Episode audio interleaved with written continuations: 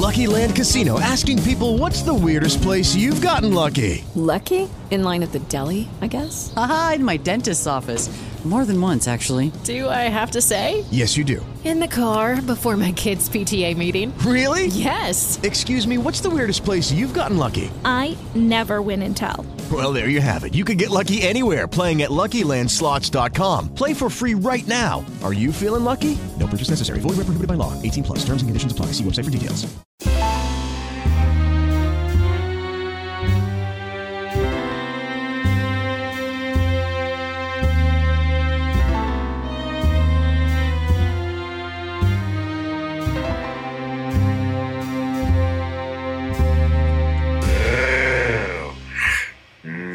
Delicious. Hello, Christina. Hello, Chelsea. Hello, Mal. Hi. And welcome, everyone, to Parlor of the Paranormal. Ooh. This is the podcast within a podcast where we read and review terrible paranormal romance novels. This And month. Once again, oh, yes? so once again, I am asking whoever suggested this book to turn on your location.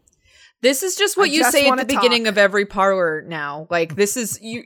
The last one was great. The last book was great.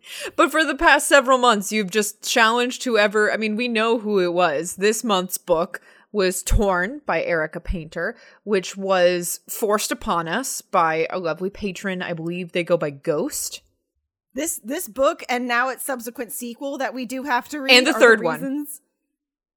Reasons- They paid for all of them. They paid for all three, yeah. Oh, all after three? these after this fucking trilogy. No more books that do not have an audiobook. Well, that's a, a new rule, everyone, because uh, not only did Chelsea need an extra week to actually read the book, but Mal didn't read it at all. I was working. I was I was doing my new job. Um, that's yeah. That's what I'm gonna say. That's what we're gonna go with. That's his excuse. That's my. Well, that's the reason. You're gonna you're gonna hear about this book and you're gonna decide not to read the next two, and I'm gonna make sure you do. Well, what it sounds like is I'm gonna have to read the first book because I won't understand book two. And It doesn't three. matter. It Oh. doesn't It doesn't super matter. matter. I feel like you'll get the important plot beats from us discussing it today. As loosely as you can say, there is a plot. A plot. Yeah. For everyone listening at home, this was a book neither Chelsea or I liked for a variety of reasons, and we will kind of get into that after a brief, non spoilery summary of the book itself. I do want to say this book made me feel better about myself, and I will explain why as soon as you're done with the non-spoilery summary. Okay, this is good to know, I guess. So, Torn by Erica Painter is a book about a human girl named Charlotte living in Parker, Alabama, I believe is the name of the town. It's Parker, some southern state. They're in Alabama, I think. They're in Alabama. Okay, they make some jokes about Mississippi, I th- which I guess is a thing. there's a couple of jokes about just like the South. I do remember Mm-hmm. jokes being made, but I think they're in Alabama. Yeah. It's set in a high school where Charlotte and her friends go about the drama of love triangles, hate crimes, just general stupidity. There's some allegory about AIDS in there somewhere. There was a lot that was trying to be done with this book. There's an allegory to both AIDS and racism using like the same character, and it didn't work. It didn't work. This book has werewolves, sort of. It has vampires, definitely. It has zombies. There's mention of witches. We sort of meet one. We'll learn Yeah. more about that later. oh, I'm sure. It's it's basically just like a high an overdramatic high school romance novel set in a world where supernatural creatures also go to high school. Right, and it's within the first couple pages, you learn that supernatural beings are just around, Yep. and people are aware. Yeah.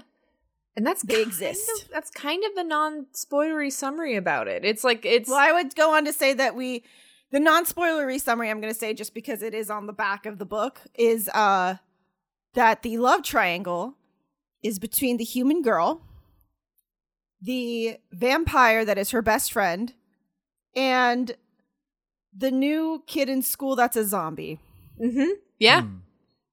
Yeah, All of these things. that's the love triangle. let me tell you, listeners, the more we're going to describe the book, it's to make less sense for you. It's not a good I promise. It's not a good book. I don't mean to rag on Erica Painter as a oh, I being, absolutely do. but like, God, it's not a good book. We'll talk Because more. here's the thing. We'll talk. Hold on. We'll talk more Okay. about it after a brief word from our sponsors.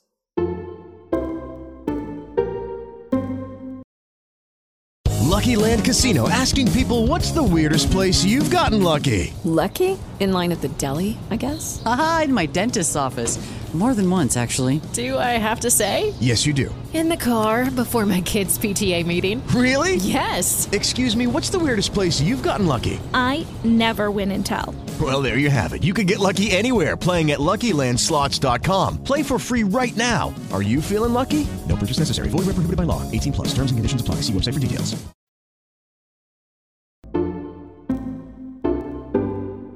Okay, now what's your thing? So let me let me explain. I said two minutes ago, if you'll remember, that this book made me feel better about myself. And let me explain. yes, My college degree. The gen- my degree is Bachelor of Arts in Cinema. But on my degree it does have my emphasis. Like Mhm. I think it's on my actual like paper degree. Mhm. My emphasis is in screenwriting. I've always been a writer. I always knew I wanted like I do post production and obviously that's like my my love. But writing has been my love since I was a small child. So I knew when I went to school I would have an emphasis in both post production and screenwriting, but my degree says screenwriting. And a lot of times, and I think a lot of writers can uh, relate, you have a lot of um, like imposter syndrome. You're like, other people's writing is better.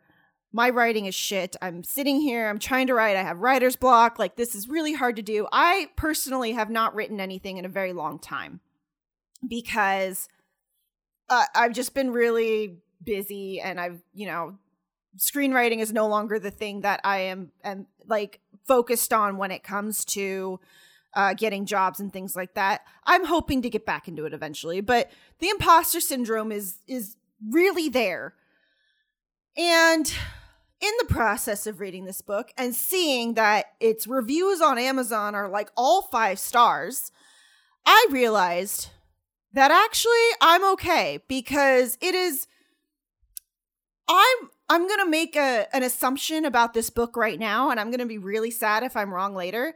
This book reads like it was someone's first draft for NaNoWriMo and instead of editing anything ever, they just immediately published it December 1st. it does not feel like it was edited. I will agree because, like, reading the Kindle version, reading the ebook, there are several typos. There are several grammatical mistakes. There are several instances of like the first word in a sentence not being capitalized. Like, there, There- are a lot of little Formatting mistakes. there's formatting mistakes. There's a lot of little bits that had an editor looked at once, they would Yeah. have been flagged. It, it very much strikes me as this might have been something that was potentially self-published through Amazon. Yeah. It which except that there's there is a paperback version of the book. You can do that through Amazon. Oh, you can. Okay. Yeah, no, they'll do they'll do like uh print on demand for a lot of those books. Interesting. Yeah. Okay. Because also there's part like, there's a very specific part where there is a conversation between two characters, a verbal conversation, not like an instant message, text or whatever conversation that is formatted as if it was a script, like a Mhm. screenwriting script. It's Yeah. literally like name colon dialogue. Hmm. There's Yeah. a whole conversation formatted in that way. In the middle of an otherwise normal prose narrative. yep. And they also have several there's several conversations that are had in the form of text messages. There are several conversations had in the form of notes being slid back and forth to each other and emails being passed back and forth to each other where there's like bullet points. So they'll have like point 1 through 6 of an email and then someone will reply with points 1 through 6 of their reply to those individual topics and that goes mm-hmm. back and forth a couple of times. That's yeah. disorienting. Yeah, It and it's like. I don't remember what we're talking about anymore. Yeah, I had to like go because I was like, what the fuck is this in reference to? There's also like just there's like for I told you within the first couple pages of the book, they announced that oh, it's just like everyone knows that vampires and witches and zombies and all that exist and werewolves exist in the world. That's it. An editor would have highlighted that and been like, "Hey, explain, Yeah. expand on this, please. You need to create your world. You need to like expand upon your world." Why would we do that, Chelsea? Why would we? All you need to know is that Charlotte's next door neighbor is named William. He's a vampire. He's very hot, and that's it. That's all you need to know. Also, he's in love with Charlotte because of Also- course he is. Of course, he's in love with Charlotte. This is where it begins to get a little strange. Let's get into the characters a little bit. Let's set the our Do it. cast. Yes. So Mal, as not having Yes. no prior knowledge of this book, feel free to chime None. in at any pro- any point and ask questions if you would like. I'm already concerned. Good. We may have answers for you, but the truth is the author may also not have answers for you, so Okay. neither do we. Gotcha. Oh, also, let me hold on. I took notes while I was reading the book of Oh, my Jesus. questions.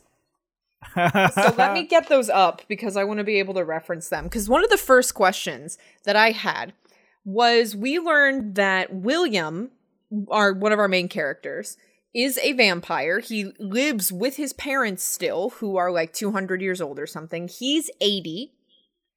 And he is Isn't he almost 100? I thought he was closer to 100. I as far as I knew he was like 80 years old. That's what I remember.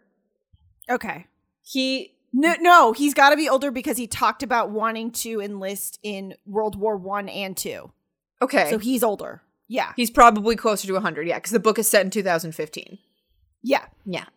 So he's over 100 years old then. His parents are 200.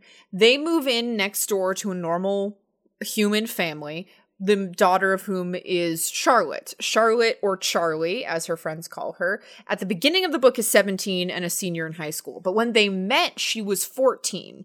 And William saw her and was like, oh my God, she's so cute and pretty. I love her instantly. And I'm like, how do vampire ages work? Because are you still like Yeah.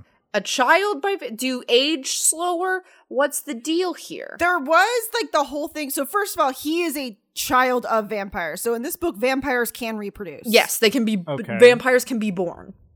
Yes. And there has, in the book, it says there has not been a human turned vampire for 200 years. which uh, does not seem like a very long time when you think about how his parents are older than that. Yeah. He does say that he wanted to enlist in World War One and Two, but that his parents said no because he was still considered young in vampire years, Right. even though he was of age in human years. but that was like 40 to 50 years ago. right, So unsure. we don't know where he is now. It's not explained where he is in the grand scheme of things now. One of my first questions was why is William in high school? That was my question as well. Because okay, to compare this book to Twilight, which in comparison is like a fucking Nobel Prize winning book. So the more we That's read, the more that I have a hi- Twilight in higher esteem. Because I'm like, my only Yeah. problems with Twilight are the plot. Yeah. yeah, yeah. At least the di- like the dialogue in this book, I I actually texted Christina and I'm like, did a 14 year old write this? Because Yeah. it would make a lot of sense. Because the dialogue in this book is awful. Because the dialogue in this book is uh questionable, to say the least. Mhm. and like it is so okay in twilight it makes sense that the Cul- that the cullen kids keep going to high school because they're vampires are not known in the world and they want to be able to move somewhere and be able to stay there a while and the easiest way to do that is to have their kids go to high school so that it's like oh we're going to extend our stay here because you guys aren't going to age and that's going to be less weird if you start in high school Right, because in, in Twilight, the vampires don't get older. Where in this Yeah. universe, they do. I don't They- know how that works. They, They- do grow to a certain point to maturity. Yeah. And that's another thing that confused me because he was saying I want to I wanted to enlist in World War 1 and 2. So clearly we're not talking about like fucking Yoda years here. Right. Because like baby Yoda is 80 years old but still looks like baby. So this is not how the vampire aging process works in this world. But unsure how exactly it does work because he still appears to be a high schooler at 100 years old. Yeah. But back in World War 1 would have passed as at least 18 in order to enlist. And on the same token, he uh, expl- expresses that he was attracted to 14 year old Charlotte, but also by the same in the same hand thought she was too young for him to pursue. Which is a correct answer. It is the correct Well- answer, but also is problematic because it's like, well, then how old do you perceive yourself now? Because Yeah. Yeah. she, by the time she's a senior, he's like, oh, I love Charlotte. I want to be with Charlotte. The only thing holding him back is that a human vampire relationship is considered taboo because the urge to bite and turn the human would be considered too strong. Yeah. Just, just. I mean, I said it in Twilight. I'll say it now. Just turn her. Just, just. well, just turn. apparently, like we said, there a vampire has not turned a human in 200 years because there's like an agreement, and it would be, I guess, criminal for a vampire to do that at this point. I'm not really. They never really specified like Why? that whole deal. And this is another thing is like there apparently is no drawback to being a vampire that we can see. Vampires in this mm-hmm. universe are faster, stronger, prettier, and live longer. Yeah, they and can be in the sun. and they can go out in the sun. They they can go out in the sun. They don't live off of exclusively blood. They can eat and consume normal human food, though they do have to like drink blood to continue on. But they're widely known. Everybody's aware of vampires, and the infrastructure to support them with like blood donating or whatever apparently exists. They can just live next door and you be aware of it, and nothing bad happens. Presumably, there is some social stigma against humans, like thinking vampires are dangerous, but we don't really see any discrimination against them in the book. So I don't understand why there's a stigma against being turned into a vampire because, like, there's no downside to it. Nothing bad happens to you. Can I also say that I'm really sick and tired of here's like a weird niche thing that happens in every book about vampires that that I've seen now is at one point a character will refer to another char- to another vampire character either feeding off of humans or drinking from a blood bag as drinking a human Capri Sun. oh, I mean, I've and I made that joke. know I want to know why that's always in these books. I've made that joke before. I like the human Capri Sun comparison. I think I it's don't- understand. Charlotte is described as very much your traditional, like, oh, I'm not that pretty, I'm kind of bland protagonist, where in fact she is described by other characters as being gorgeous. But she's like, oh, but I'm Yeah. really plain and really like frumpy and not really that pretty. And everybody else is like, you're the most beautiful woman I've ever seen. And to this book's credit, for once, it's also said that Charlotte has had many boyfriends in high school. yeah, okay. Yeah. So at least it's not like, oh, boys don't really find me attractive and I don't ever date and blah, blah, blah. No, it's said that Charlotte often will like date a boy for a couple months and then get bored. And here's another thing about Charlotte. I hate her. Well, yeah, I hate every character in this book. the- I literally hate everyone. The only character I don't hate in this book are Charlotte's parents, who we don't really get to see that much and have done nothing wrong, and Kennedy. Okay, Kennedy bothers me as a character though, because Kennedy is Charlotte's best friend. Yes. And at the beginning of the book, they present her as so quirky because apparently, ever since middle school, the first day of school, Charlotte and Kennedy wear cocktail dresses Yeah. to school, which is like, okay. There's It's a, just a weird little like tidbit. there's a couple of I feel. times where it's described as like Charlotte dressing up to go out on like a date or like for the first and second day of school she really dresses up in a way that no high school student ever does. yeah. no. It's like they she dresses up like she's a a 29 year old secretary at a uh, executive firm or whatever, and it's Yeah. like who who are you trying to appeal to here? Like this is not how this is not how teenagers dress. Yeah, there's a lot of instances of this book where, despite the fact that at first I thought it was written by a 14 year old, it's not. By the way, it's written by someone who has two children.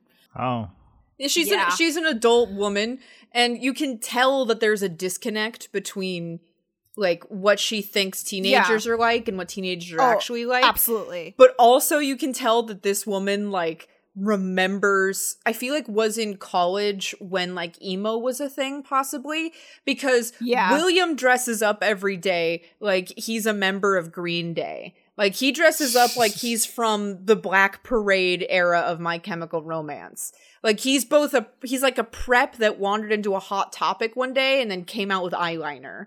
Like he wears like a vest and tie. every day. Yeah. And not like the oh he's old fashioned kind of way. Even though like it's I think it's supposed to be that, but it comes it's a off, pop punk. It cops comes off as a pop punk kind of thing. Yeah. And then like this the dialogue that the teenagers have to each other just does not it doesn't make sense. And that brings me to Kennedy. And the reason why Kennedy bothers me is because they start out the book with Kennedy as this like really bubbly personality. There's a point where William doesn't really like her because she is so bubbly. William hates her. He actively goes out of his way to like drag on her. The only person that William seems to actually like at any point is Charlotte. He has no other Yeah. friends. He doesn't care about anybody else. He doesn't seem to like his parents even. He just No. likes Charlotte and he hates her best friend actively. So Charlotte starts off the book as this very bubbly personality. The only personality, like You high school Kennedy? personality type. Kennedy, yeah. Yeah, okay. Did I? You said sharp. I don't know what I said. Oh yeah, Kennedy starts out the book as this, with this very bubbly personality.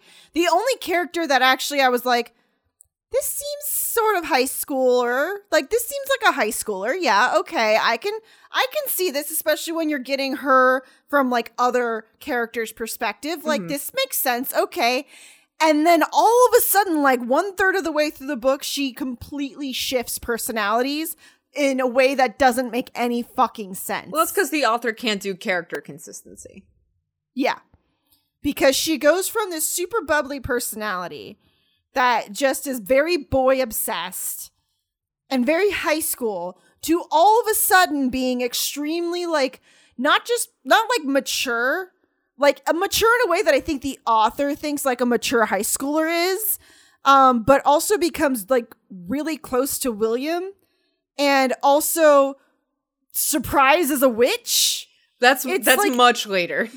It is much later, but it's still like all of a sudden she's like her and William start getting really close. We're you're skipping a lot of things here. I am, but I'm but I'm trying to explain like why I have an issue with Kennedy. we will Like that that's why her character bothers me is because there's this shift in her personality that does not make sense. That's that's understandable. I can understand that. And I I can Yeah. empathize with that because you're right, it doesn't make sense as a character. However, I do hate her. I'll say I hate her less than everyone else in this story. that's fair. Yeah. I I think that's fair. So the story begins with first day of senior year. William and Charlotte are going to school together. They always do. They have a relationship at this point where William will just like show up in her house and go into her room without being invited or asked because they've apparently been like connected at the hip for the past 3 years and are uber best friends who never go anywhere without each other. And they're Yeah. also at a point where like she's fine like getting ready and changing in front of him despite the fact that he is absolutely in love with her and attracted to her and does want to like date and sleep with her. She is oblivious. She does not know this.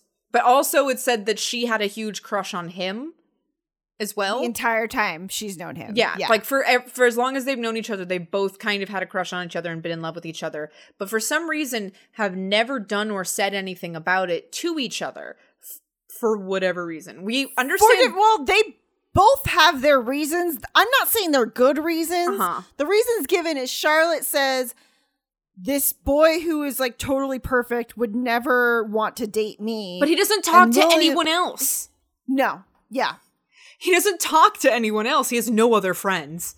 but also apparently like it's obvious to everyone else that he like. I, it's, very fucking weird. It's I don't know. We're supposed to su- accept that Charlotte is somehow like the smartest, most accomplished woman that you've ever met, despite how idiotic she is. She's valedictorian, apparently. Apparently, and here's the thing that confused me. So they they get ready to go to school. Charlotte's wearing a cocktail dress because that's the thing her and Kennedy do. They go to the school and it's like they're they're going to their homeroom class and they have like their electives and it's talking about all the stuff. Charlotte's really into the school paper where she is elected to be the editor of the school paper this year which is a like a super prestigious role even though she doesn't want to Yeah. go into journalism she wants to be a brain surgeon or something Yeah. it's all of this stuff i'm pretty sure that early in the book correct me if i'm wrong it's mentioned that another character natalie is the the like has the most great has better grades or is valedictorian earlier in the book No, no, no, no, no. It said that Charlotte has the better grades and is valedictorian. Natalie Natalie is jealous of Charlotte and is constantly at odds with her because she feels like that's my competition. Natalie is like salutatorian. okay Yeah. Natalie is brought up, I think, three times without the whole book. She's in like three scenes, but she's supposed to be like the main antagonist against Charlotte. Yeah. So you can pretty Cool, much like just remember that there's a girl named Natalie and then completely forget she exists. Same with remember there's a boy named Caleb who supposedly also has a fat crush on on Charlotte, but then you can also disregard his existence. He's also not important. For most of the book, he's not important. for Yeah. most of the book. But when they go to their homeroom, they're introduced to a couple of new students who will be attending the high school this year, all of whom, or at least some of whom, are NS students, I think which stands for new species or whatever. It's supposed to be all the Yeah. supernatural people. Yeah. So the new NS students, there are a couple of new vampires, the most important one being a vampire girl named Lauren, who's just moved to town. And there is a, a zombie boy named Theo. Oh. Oh. And the thing is, there is a well. First of all, I have I have many questions as to how this school functions because I realize, I guess every high school is different, and I understand that. Is is it normal in like maybe other states to like have a quote homeroom that you only go to like a couple times a quarter and that's it, and then like because that's the thing I can understand like a homeroom being like your first period of the day Mhm. And then like a shorter period even where you get like a general school uh, a bit school information or whatever but this is this is presented as you go to homeroom on your first day of school and like the last day of the quarter and then the first day of the quarter like that kind of thing and it doesn't make any sense to me I mean, that didn't strike me as super weird, all things considered, but it was not my high school experience. The other thing that stuck with me is very odd is there's a class that everyone except for Kennedy, as far as like main characters go, is is in. Mhm. And it's AP zoology, which I'm like, that is not a thing. Yeah, there was a zoology thing. class in high school. That was one of my notes. Is like, why is that a subject in high school? That sounds cool. It does It sound sounds cool. Not real. Why- Like, yeah, there's no- Also, why? There's no class that teaches zoology. I I don't understand that.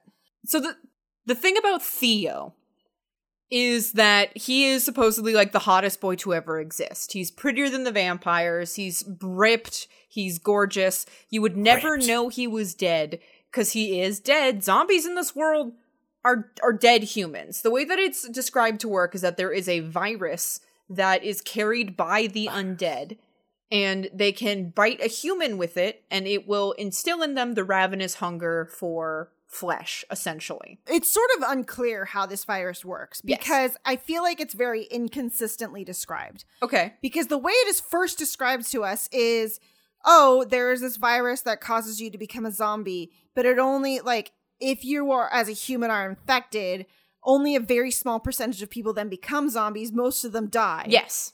but then at the same time it's like we don't ever hear of instances of people dying and it's like assumed basically once you get bitten you become a zombie. It's very inconsistently talked about. There's no there's no understanding of like okay well and it's not even like i don't even necessarily expect the author to explain immediately like this could still be like it is a mystery um on why like some humans become zombies and some don't. The problem is it's it's one of those things that's like there's a few instances of this in this book where something is said that seems to be very important to the world building aspect of mm-hmm. this story and then is either completely forgotten or then continues to be talked about completely inconsistently. Yes. Because that's the only instance of them saying that, like, oh, a human could just die outright. Every other time it's mentioned is like, oh, if you're bitten, you become a zombie.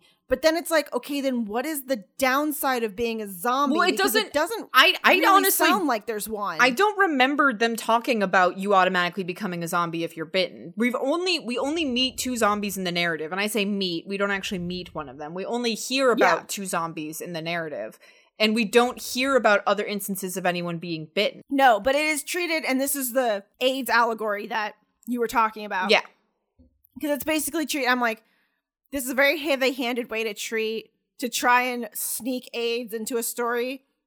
Look, J.K. Rowling Oh God. has many, many, many, many, many, many, many problems, but at least equating lycanthropy with AIDS sort of can make sense. This does not. the way the way that zombieism is ex- is explained is that if you're bitten, it you have the virus and it will either kill you outright or you die and are then revived as a zombie who then forever craves flesh and blood to eat.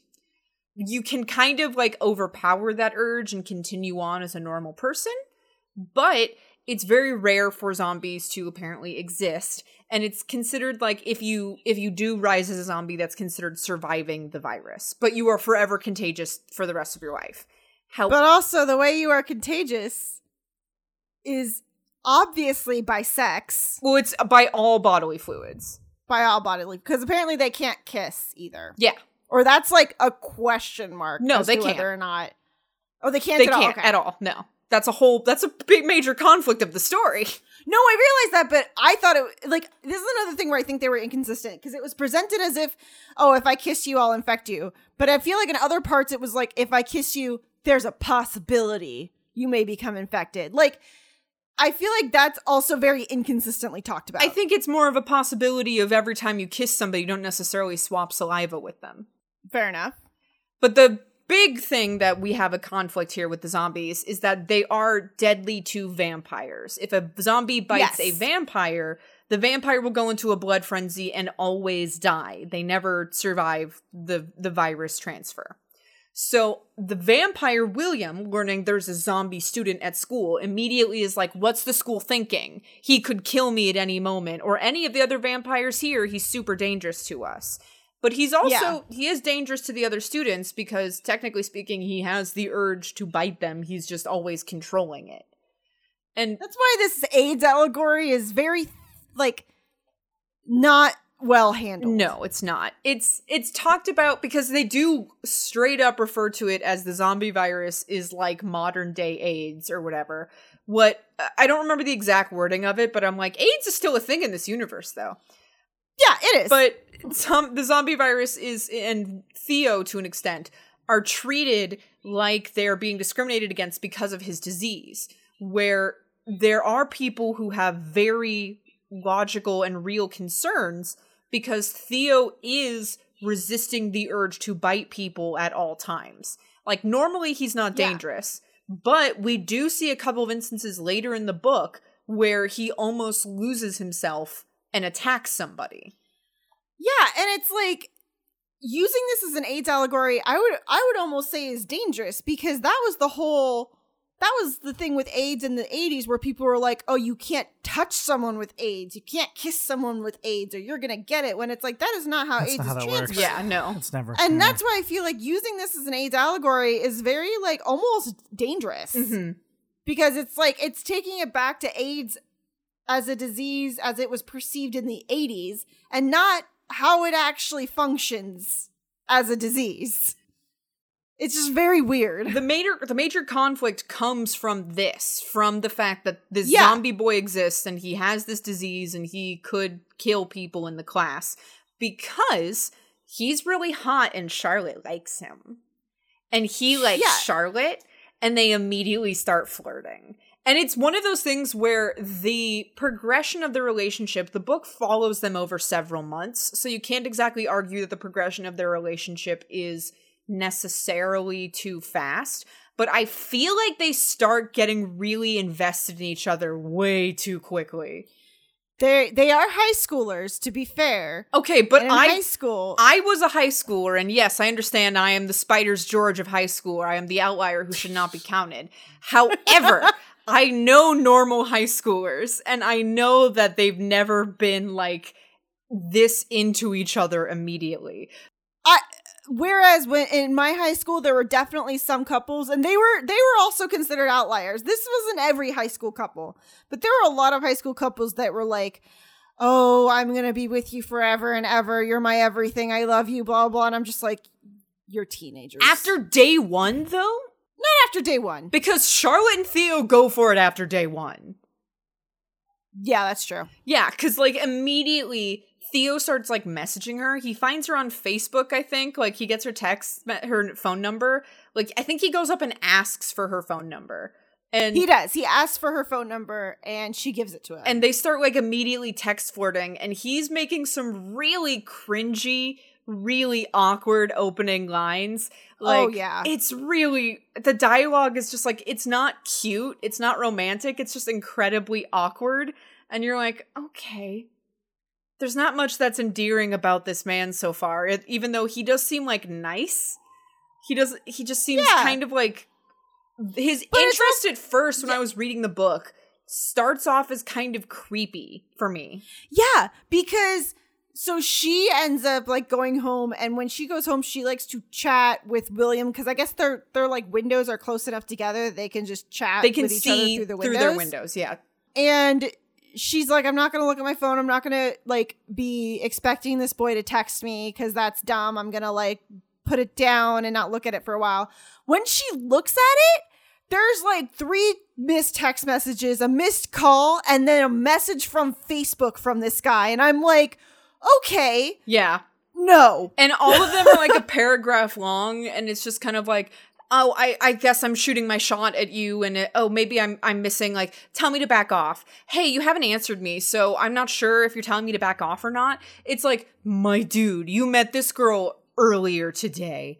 And and it's really gross and intense. But also she Yeah. tells william about it. William does not like the idea of her getting close to theo and doesn't like the idea of them flirting because he's like a i'm in love with you. I don't like seeing you around other guys b Which is not something he tells her at the time. yeah and then b he could kill you and also i i as a vampire he refers to theo as an it he calls it him like oh it's a monster it could kill you and Yeah, which But pisses so could her he, off. but so could he. so could he yeah, and that's the other part of the like AIDS allegory that she's trying to make here. Cause it's like, oh, people with AIDS used to be referred to as it, and they, they it's like kids. There was there was like a famous um story of like this child who had AIDS that went to school and parents didn't want it to go them to go to school with their kid. And like obviously that is bigotry and that is wrong and we have sort of I mean there's still pockets in the world and in the US that are still like has that stigma. And that's wrong, but in this instance it's like okay, but actually this is actually dangerous for this child to be at school with these like this is actually dangerous. Yeah, he could attack them. But technically speaking, sort of like Mal mentioned, so could the vampire students. Um, the vampires seem Yeah. to like because they. It seems like whatever, like they don't have this unspeakable urge to drink human blood or whatever, but they do mention that the urge to do so could appear if they are too close to humans, which is why a vampire human relationship is taboo. So it's one of those things of like, uh, where are they or are they not dangerous to humans? Like, Well, I think maybe one of the reasons is like, well, a vampire hasn't turned a human in 200 years. right. So maybe like that's why it's considered like sort of okay. I I'm. I don't sort know. of, sort of okay. I mean, I don't know. I don't. Yeah, I feel just- like you're tempting fate. I'm I'm getting tired, and maybe it's just because of the books that we have to read. Is that I'm tired of one of the characters being extremely dangerous, and that's like a pull, Yeah. or a hook, or it's like, oh, you're dangerous. That's hot. I'm getting tired of it. Yeah, I mean, listen, I At least it's not presented in that sense. I think. I no, feel- Will, I don't know. William isn't. Theo is, but that's not part of the appeal to Charlotte. Charlotte goes out of her way to say she doesn't think he's dangerous at all. She's like, Theo's not dangerous. He'd never do anything to hurt me. He's never going to be dangerous to me. I don't know what you were all talking about. And to her credit, he never attacks her during the story. But we do see times Yeah. where he's gotten close. Yeah. And so there's other there's this other character Lauren like we said. Lauren is Theo's friend, which is considered weird because she's a vampire. And it's revealed later that she's actually like family friends with his mom. Like she grew up with Theo's mother and they're close friends. And so her relationship to Theo is more of like an aunt or a pseudo mother, but she's also still in high school. That's the Because part she's that it's a like, vampire. why are you still in high school? Yeah. I feel like we're not going to get answers to this. We're not. question. It doesn't make sense for them to still be in high school because it's like surely you've already been through high school. You've already learned this information. Why do you just keep going through the motions of going to high school even if you're Get still job. considered a child by vampire years? Do something else. Well, Yeah. and they talk about how they're going to go to college Yeah. after high school. And I'm like, how have you not already done that? Yeah. They talk Right, go help society. Yeah, they talk about going to college and graduating with it's oh we're in our senior year, we're gonna go to college after this. I'm like, what about your last time you were in senior year? Or have you not gone to college in all of the years you've been alive? Because all of these children, quote unquote, are over a hundred years old. Yeah. And William even says when he's asked about like college, he's like, oh, it took me a hundred years to figure out what it is I wanted to do to finally go to college. And I'm like, but why are you going through high school? And also doesn't explain why would Lauren. you do that? doesn't explain what Lauren's Nope. situation is. Because Lauren knows exactly what she wants to do. And Lauren wants to find a cure for zombieism. Yes. Okay, okay. Yeah. Hmm. Yeah.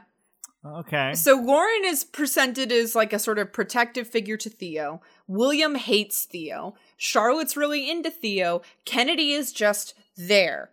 Uh, she's present and she doesn't seem to have strong feelings about the situation at first. She doesn't like that Kennedy is going to go out with Theo. Charlotte. There, that is present. Charlotte. Whatever the fuck. Kennedy Wow. is not like that. Charlotte's going to go out with Theo. There, that is presented because she's like he's dangerous. Yeah, well, she's in the "Are you sure you should do that?" camp, as opposed to William, who's like that thing isn't a person.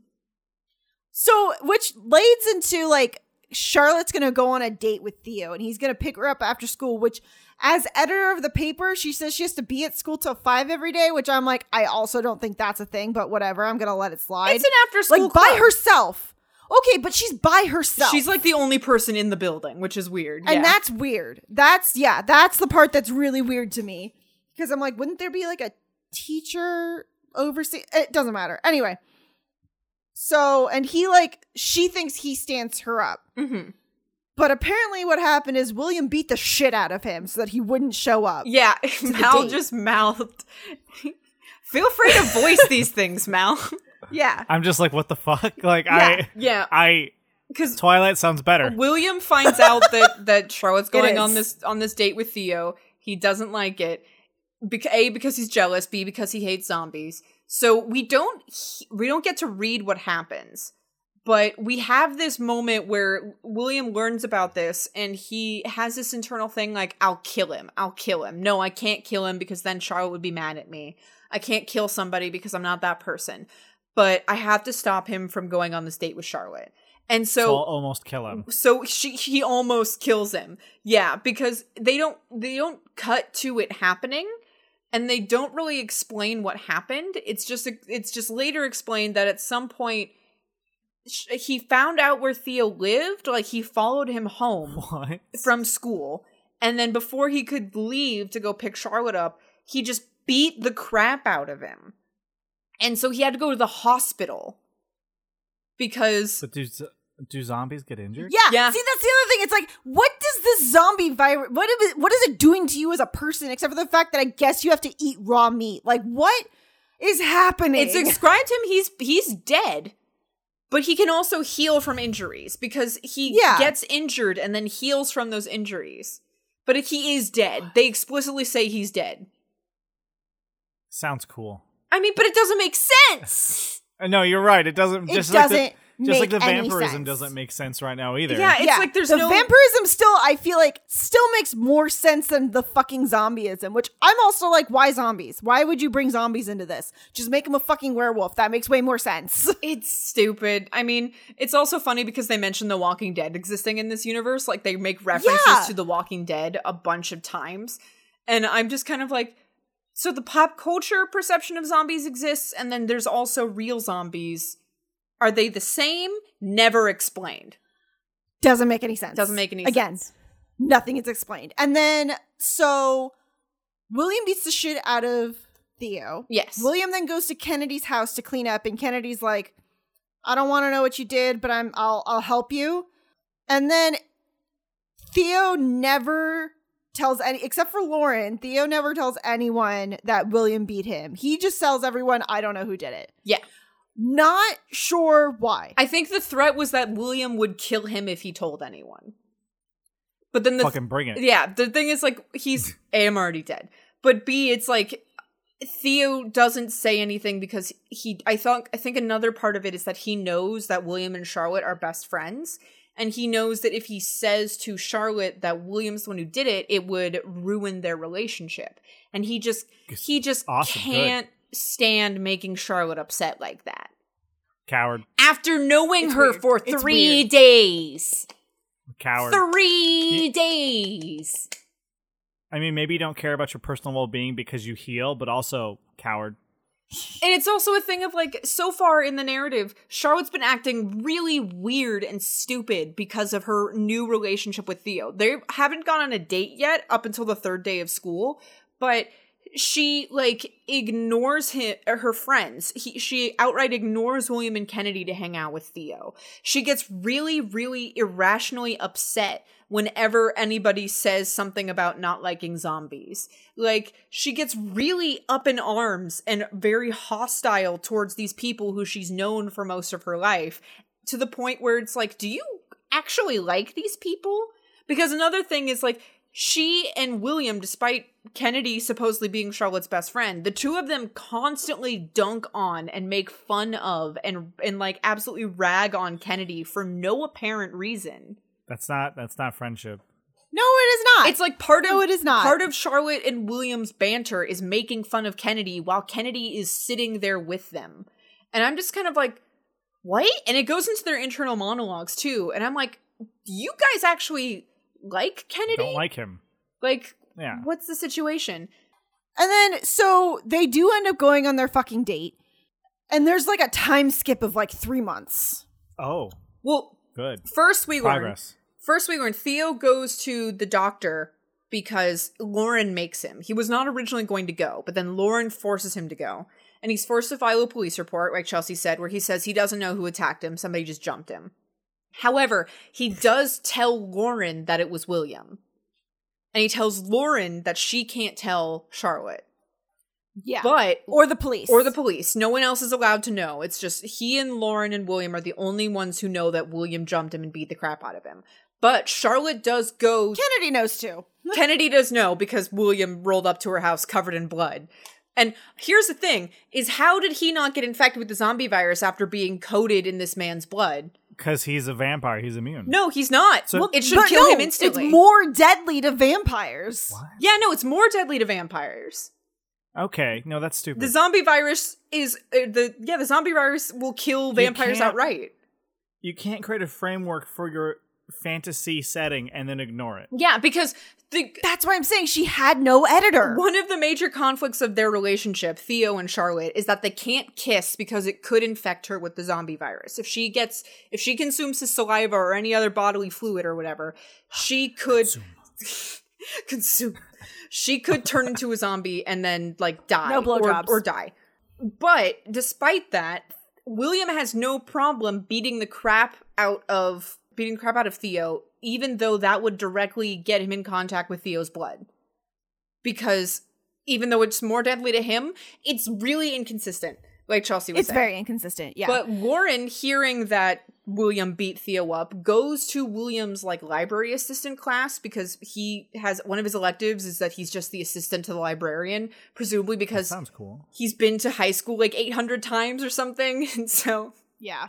They're like, you don't need to go to class, just be the library. I know that's a real thing. I know li- like a period where you're like library assistant, or I was a TA Mhm. for one of my periods my senior year. Like that is a real thing at least. AP zoology is not. So Lauren shows up to the library and she like lifts William off the ground and like threatens his life. Like, if you hurt Theo, I will end you.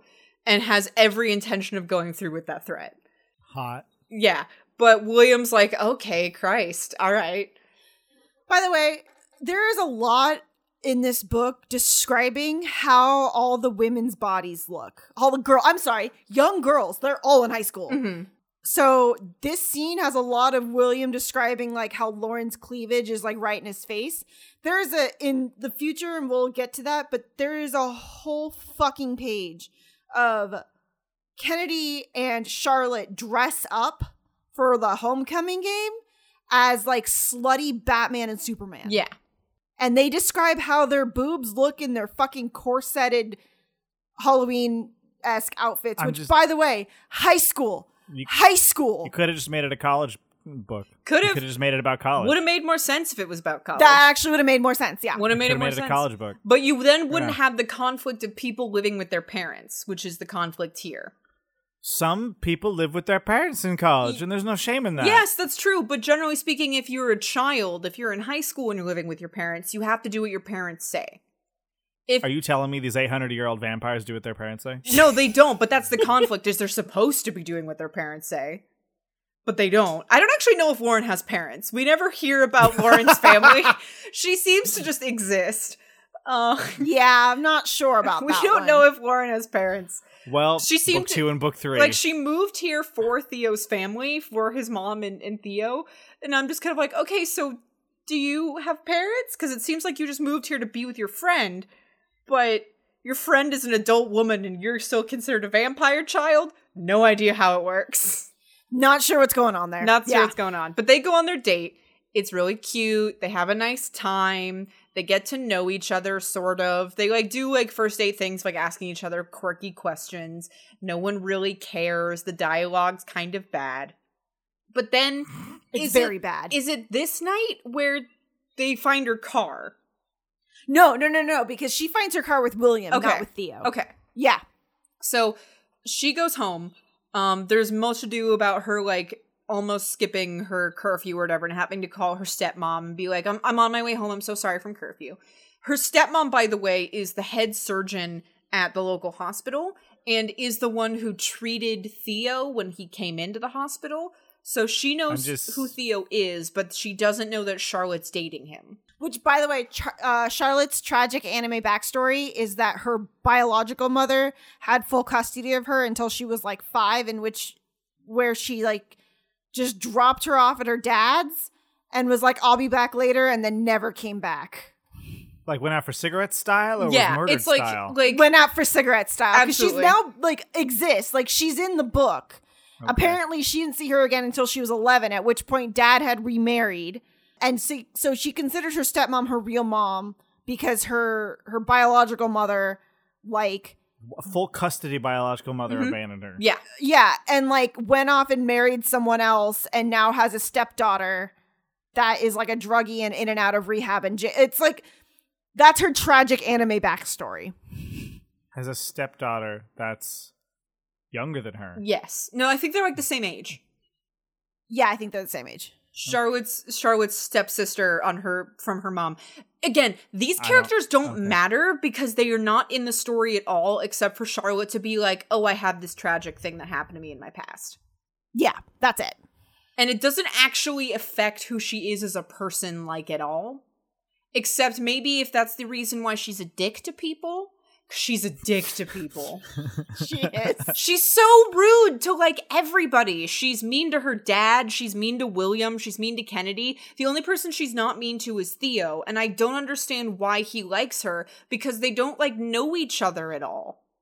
she only likes him because he's super hot Yeah, it's the Bella Like, Swan syndrome. It's like why do you two yeah like each like they do go on dates and they do stuff together. But the thing is, Charlotte is so very unlikable that I don't understand what Theo sees in her that's appealing because it's like See, the, the thing about Bella Swan is that she was unlikable because she was just a fill-in. Yeah. just it, it, she had no personality. She It ended was- up being more likable in uh, Midnight Sun. Yes. Because God, uh, that was an okay book.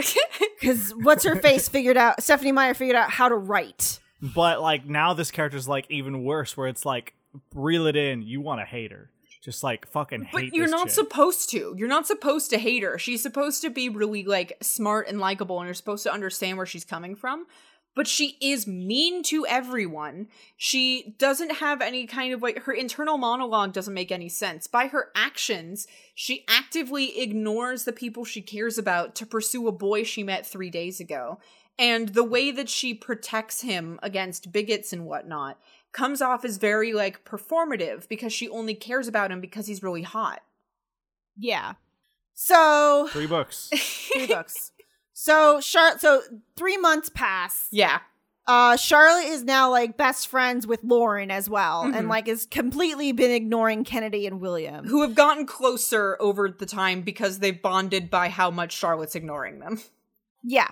So Theo is like, hey, I know William still means a lot to you. You should hang out with him because you haven't, and you haven't really talked to him, which I'm like, uh, what?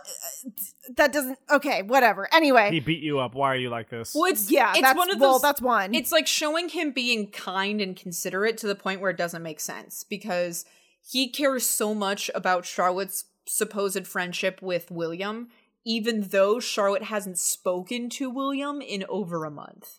Yeah, and she hasn't really spoken to him because he was so rude about her relationship. Yeah. So she's like, I don't want to talk to you. So she says, Hey, William, we should hang out after, you know, I get out of school because I haven't seen you in a while and I really do actually miss you. And he's like, Cool. And he ends up meeting her at school because she ends up being there past when she's supposed to. Like she totally loses track of time or whatever. So he goes to meet her at the school. They leave to go to the parking lot, and her car has been completely vandalized. Like Um, tires slashed, window crashed. I have a note here that they wrote necrophilia on her car specifically. Yeah. Oh. Not necrophiliac, necrophilia. And I don't know if that's a typo because somebody does vandalize her locker later, writing necrophiliac on it. Okay. This is very obviously a hate crime done to Charlotte for being in a relationship with the zombie. But does the zombie receive any hate crimes during the school time? No. That's that that you got it. Got need an editor. Yeah. Yeah. Theo is an editor. never like people think he's dangerous. Multiple people like express distaste about being around him, but no one ever does anything to Theo. Just to Charlotte. Just to Charlotte. Need you an editor. Yeah. So she's obviously very distraught by this. She ends up going like they they file a police report, they do all this stuff. I think she has to then tell her parents that she's dating a zombie. No, she doesn't. Then how how does she get At away with not telling them yet? Her parents think she's dating William. They do think she's dating William, but I don't And I guess they just think that that's what that's why she's receiving hate cuz technically William's also kind of dead cuz he's a vampire. Also I don't know. That's how she's like coasting on not telling her parents at this point. Coasting. yeah, Oh, she boy. they they don't know that she's they know she's dating somebody, they don't know who it is. Somehow in the 3 months they haven't pried about it or maybe they're just so sure that it's William for whatever They say that's like when she's like, "Well, I've been tell like later when she does tell them, she's like, "I've been telling you I've been going out with my boyfriend." They're like, "We thought it was William." Yeah. but they never like confirm that with him and he stopped coming around their house so it doesn't Oh, Yeah, in, and over in over yeah. a month. yeah. The guy that they've already known, who's known Three Charlotte months. for a, a long time. Yeah. Yeah. No, it's been again, no logical consistency. At some point they end up going to this bookstore where like they hang out and Charlotte has this whole thing where she's like dressed really slovenly, quote unquote. This might be earlier in the timeline. But like she's dressed in I can't like remember. sweatpants What does that word mean? slovenly? She's like in like just like sweats and she's wearing like one of William's sweaters that she's stolen and she's That's just like, like, appealing. No, that's cozy. That's cozy. Slovenly is, is basically like uh, how you dress when you're not trying to look put together. so that feels like that feels like derogatory Me. slang. It though. is. me every day. It is Oh, because okay. slovenly is basically unkempt. I'm wearing sweatpants right now. Well, me too. but no, she like she's dressed comfortable, but she she's like, oh no, I don't want I don't want Theo to see me because Theo and Lauren stumble upon her and William on the in the bookstore where she's like not dressed as put together and nice as she has been around him. Not just that, but she's also sitting on William's lap. At the time, she's sitting on William's lap and they're having a deep conversation about their friendship. And so I- Is is William friend zoned?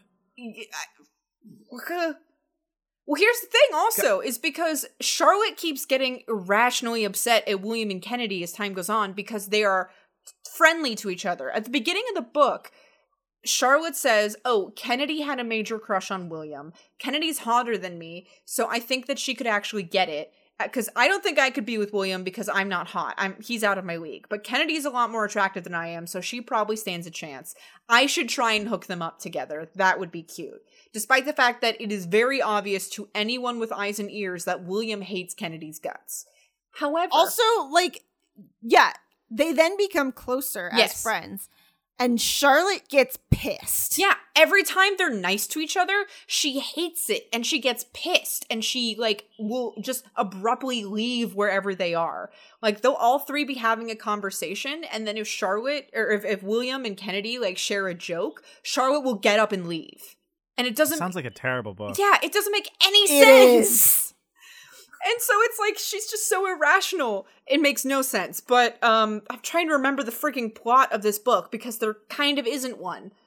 Does it matter? It's a one There's like it's like a Well, go to the next. Go to the next like red flag okay, scene. okay. then. Yeah. So let's move on. So, okay, her car gets vandalized. Mhm. The next thing I remember, I think, is then her locker is vandalized. I think before that happens is when Char- uh, William and Theo try and bury the hatchet.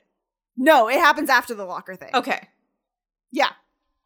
So Charlotte's locker doesn't just get vandalized, which I feel like the author doesn't have an understanding of how lockers work because she says she opens it up and she gets like drenched in red paint. Yeah. Which I'm like, lockers are not like waterproof.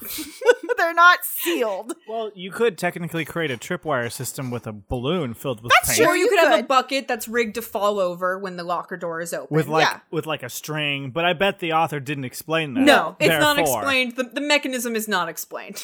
But at this point, since she's been targeted at school, uh, so William and Theo take her to the principal's office. They're told to stay outside the principal's office. They call her parents. This is when like Theo and William have like a man to man showdown. they have a talk. It's like they have a talk where it's like Theo says, "You know, I've never told Charlotte what you've done to me because I know your friendship means too much to her." Um, and there's like, uh, like, and then he also says, like, I know you love her, but also I got there first. Yeah, it's like a thing of like, hey, listen, man, I know you care about Charlotte a lot, but I'm dating her because you were too slow. But also, I could tell her at any moment that you beat the crap out of me, and she would then hate you forever. But also, I don't want to do that because I'm a nice guy. And it's just like, okay, Theo. And it's All at right. this point because Theo. Charlotte's father is there. So it's at this point Charlotte then decides to introduce her father to Theo and be like, "This is my boyfriend." And then her dad is like, you can, he has this reaction like, oh, you're dating a zombie. He could really hurt you, and that's kind of dangerous. Um, because he mentioned earlier in the book that, like, wait, there's a zombie at your school? Is the school sure that that's safe? But that was kind of his reaction, was just like, oh, is that safe to have him there? And she blows up at him. Like, she has this huge screaming match with her father over this. That's kind of an okay question. I feel like it is. It super is, yeah. Yeah. Because like again, It she's wasn't- trying to make an AIDS allegory, but it doesn't make sense because this isn't this isn't coming from a place of bigotry. This is coming from genuine concern. At, at the because it's also it comes from a place of like I'm not sure how this works because like there's a singular zombie in this school. Maybe I've never met one. Yeah. Maybe I've never seen one. I don't know how it works. Maybe I'm generally curious. How do you breathe, good sir? do you not? we don't know Oh, if he my- does. yeah. Oh, my daughter's screaming at me. Yeah. And like so her dad kind of backs off on it and so when he is v- eventually introduced to Theo, like you can tell that he's putting the gears like all the pieces together in his head. He's like, "Ah, He's literally like staring at William and then back at Theo, and then he's like, "Wait, what's happening?" He's like, "Oh, you're not dating William. You're dating the only zombie in your school." Okay. Nice to meet you, Theo. And it's Yeah. like that's kind of his reaction is just kind of like I'm going to be supportive of my daughter, but I don't know what's going on. and and like it's said that their relationship, the like Charlotte and her dad's relationship was really close, but it absolutely falls apart after she starts dating Theo because she starts getting irrationally mad at people at random all the time. all the so time. there's like, okay, here's the next part that doesn't make sense. So after this, Theo's like, "You should meet my mom," Yes. and Charlotte's like, "Okay," and goes over. So this whole scene where Charlotte meets Theo's mom, Emmy, Emmy. Emmy also doesn't make a whole lot of sense because I don't know if you remember this because I know I've read it more recently than you have, but there's literally a point where they talk about how Theo had diabetes. Yes. But he's dead. He's dead now. Right. Before he was dead, he had diabetes. And I'm like, I feel like this should have been brought. Well, not only that, but then we also find out Theo is a twin, Yes. What? even though he has introduced himself to everyone as an only child. Correct. Is there some hate between siblings there, or There is. It's complicated. it's complicated. So he is the sibling alive? Yes. Oh, So he She turned doesn't into a live with zombie. Nah. He turned into a zombie because his father cheated on his mother with someone who was infected with the virus. A vampire who was infected with the virus. Yeah. So then he got infected with the virus, and then he became irrationally angry and actually tried to attack Theo's twin sister, Lizzie. And Theo got in between them and was the one that was bitten. And then I think that they shot the dad, right? Like he was then killed. Yeah, he's like dead, dead. but then Theo turned. And then Theo turned, and then Lizzie no longer wanted to live with Theo because she was concerned about him attacking her. Which I'm like, again, seems reasonable. Yeah, it's like she's been through a trauma of her father uh, trying to kill her, ostensibly. Mm-hmm. And now her brother is the same sort of thing her father was. She has he she has zombie related trauma and thus doesn't want to live with her brother anymore. She also has general trauma because, like, it also turns out that. So, this is at this point, Theo is like, you should take William to homecoming, not me. That you're, again, you're also- skipping a whole bunch of. Oh, of I'm stuff. skipping. Because, okay, we're also like, we've been talking for a while. See, the thing is that it sounds like there is no plot except high school drama, and as we all know from being in high school, nothing happened in high school Yeah. that is worth talking about. No, you're not wrong. Like, there's some bits that are really confusing. Like, Theo's mom is like a 1950s pinup woman, and she wears five inch heels around the house for some reason. And Theo was like a, a jacked buff. He died when he was 15, and he had like tattoos. he has whatever. tattoos. Yeah. Yeah. And Was he like getting him on the side, like no idea. crime ways, or Who's to say? No idea. There's another teenager that also has tat like full Flynn? sleeve tattoos in this. Yeah. Yeah. Who is a werewolf? what? Yeah, they, there's like after Theo and uh William like f- make up, they they become sort of friendly. Like they start like hanging out and becoming friendly, and they try and bury the hatchet for They have a truce. sake. They have a truce, and Charlotte and Kennedy and Lauren go homecoming dress shopping, and so Theo and William are like, "Oh, what if we show up at the mall and like surprise them and be like, oh hey, look, we're friends now." And when they do that, the girls are like, "Oh my god, it's the guys!" And like Kennedy gets uh, friendly with William again, and Charlotte hates that and is irrationally mad about that again. And then suddenly there's just like this random. He's supposed to be like an alternative punk kid, but he definitely comes off as somebody from Sabrina the Teenage, like the the Chilling Tales of Sabrina the Teenage Witch. Yeah. The new one or the old one? Well, the Chilling Tales. It's the new one. Oh, The one, the one with more Satanism in it.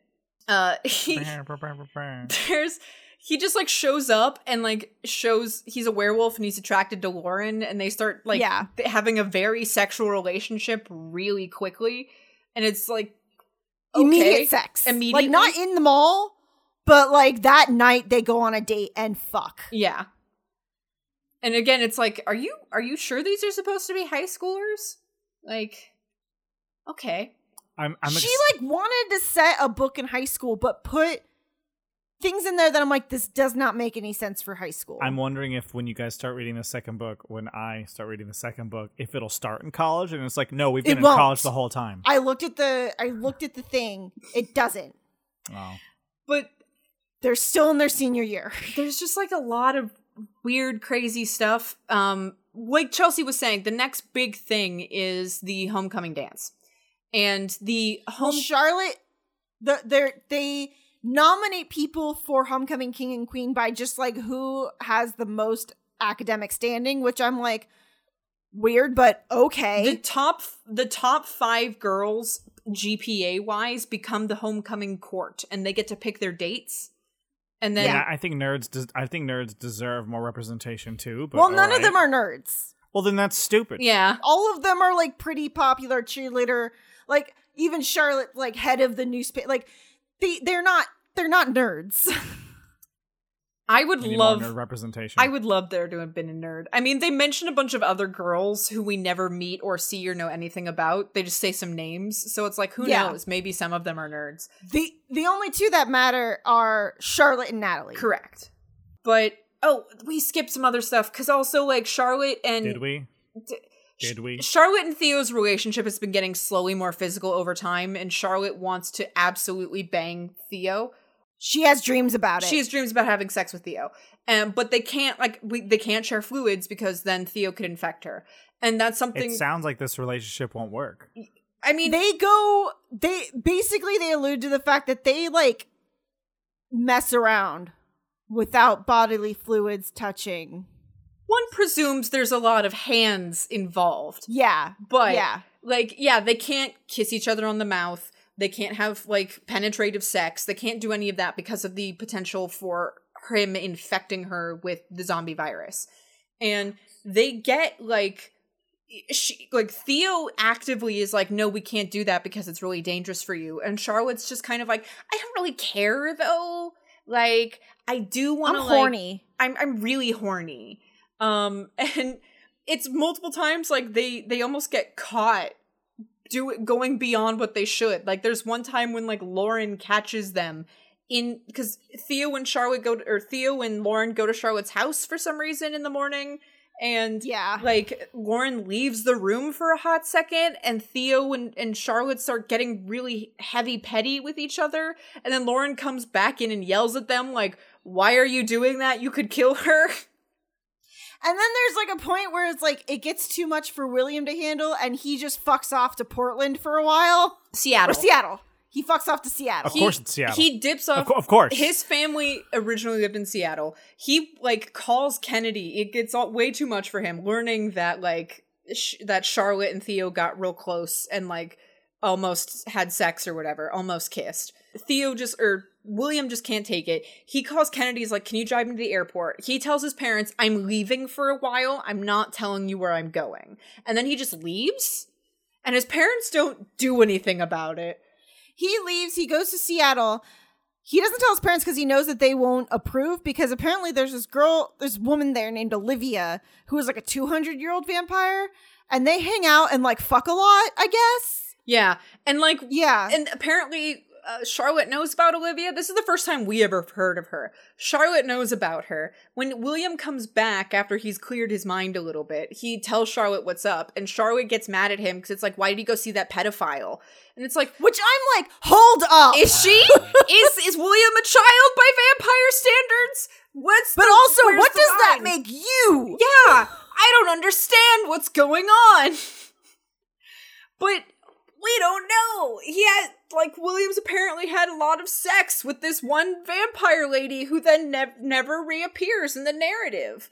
And then Will Theo doesn't want to take Charlotte to homecoming. He doesn't want to escort her there because his She's sis- already been targeted. because she's already been targeted for a bunch of hate crimes and also we learned that his sister was dating a werewolf back where they used to live and then he the werewolf took her to homecoming and then when they got there they were jumped his sister was attacked and the werewolf boy was like murdered Literally lynched. literally literally lynched. lynched. like beaten to death like killed beaten to death and then hung on the flagpole at the school. yeah I just sense that this isn't a good book. it's It's not not.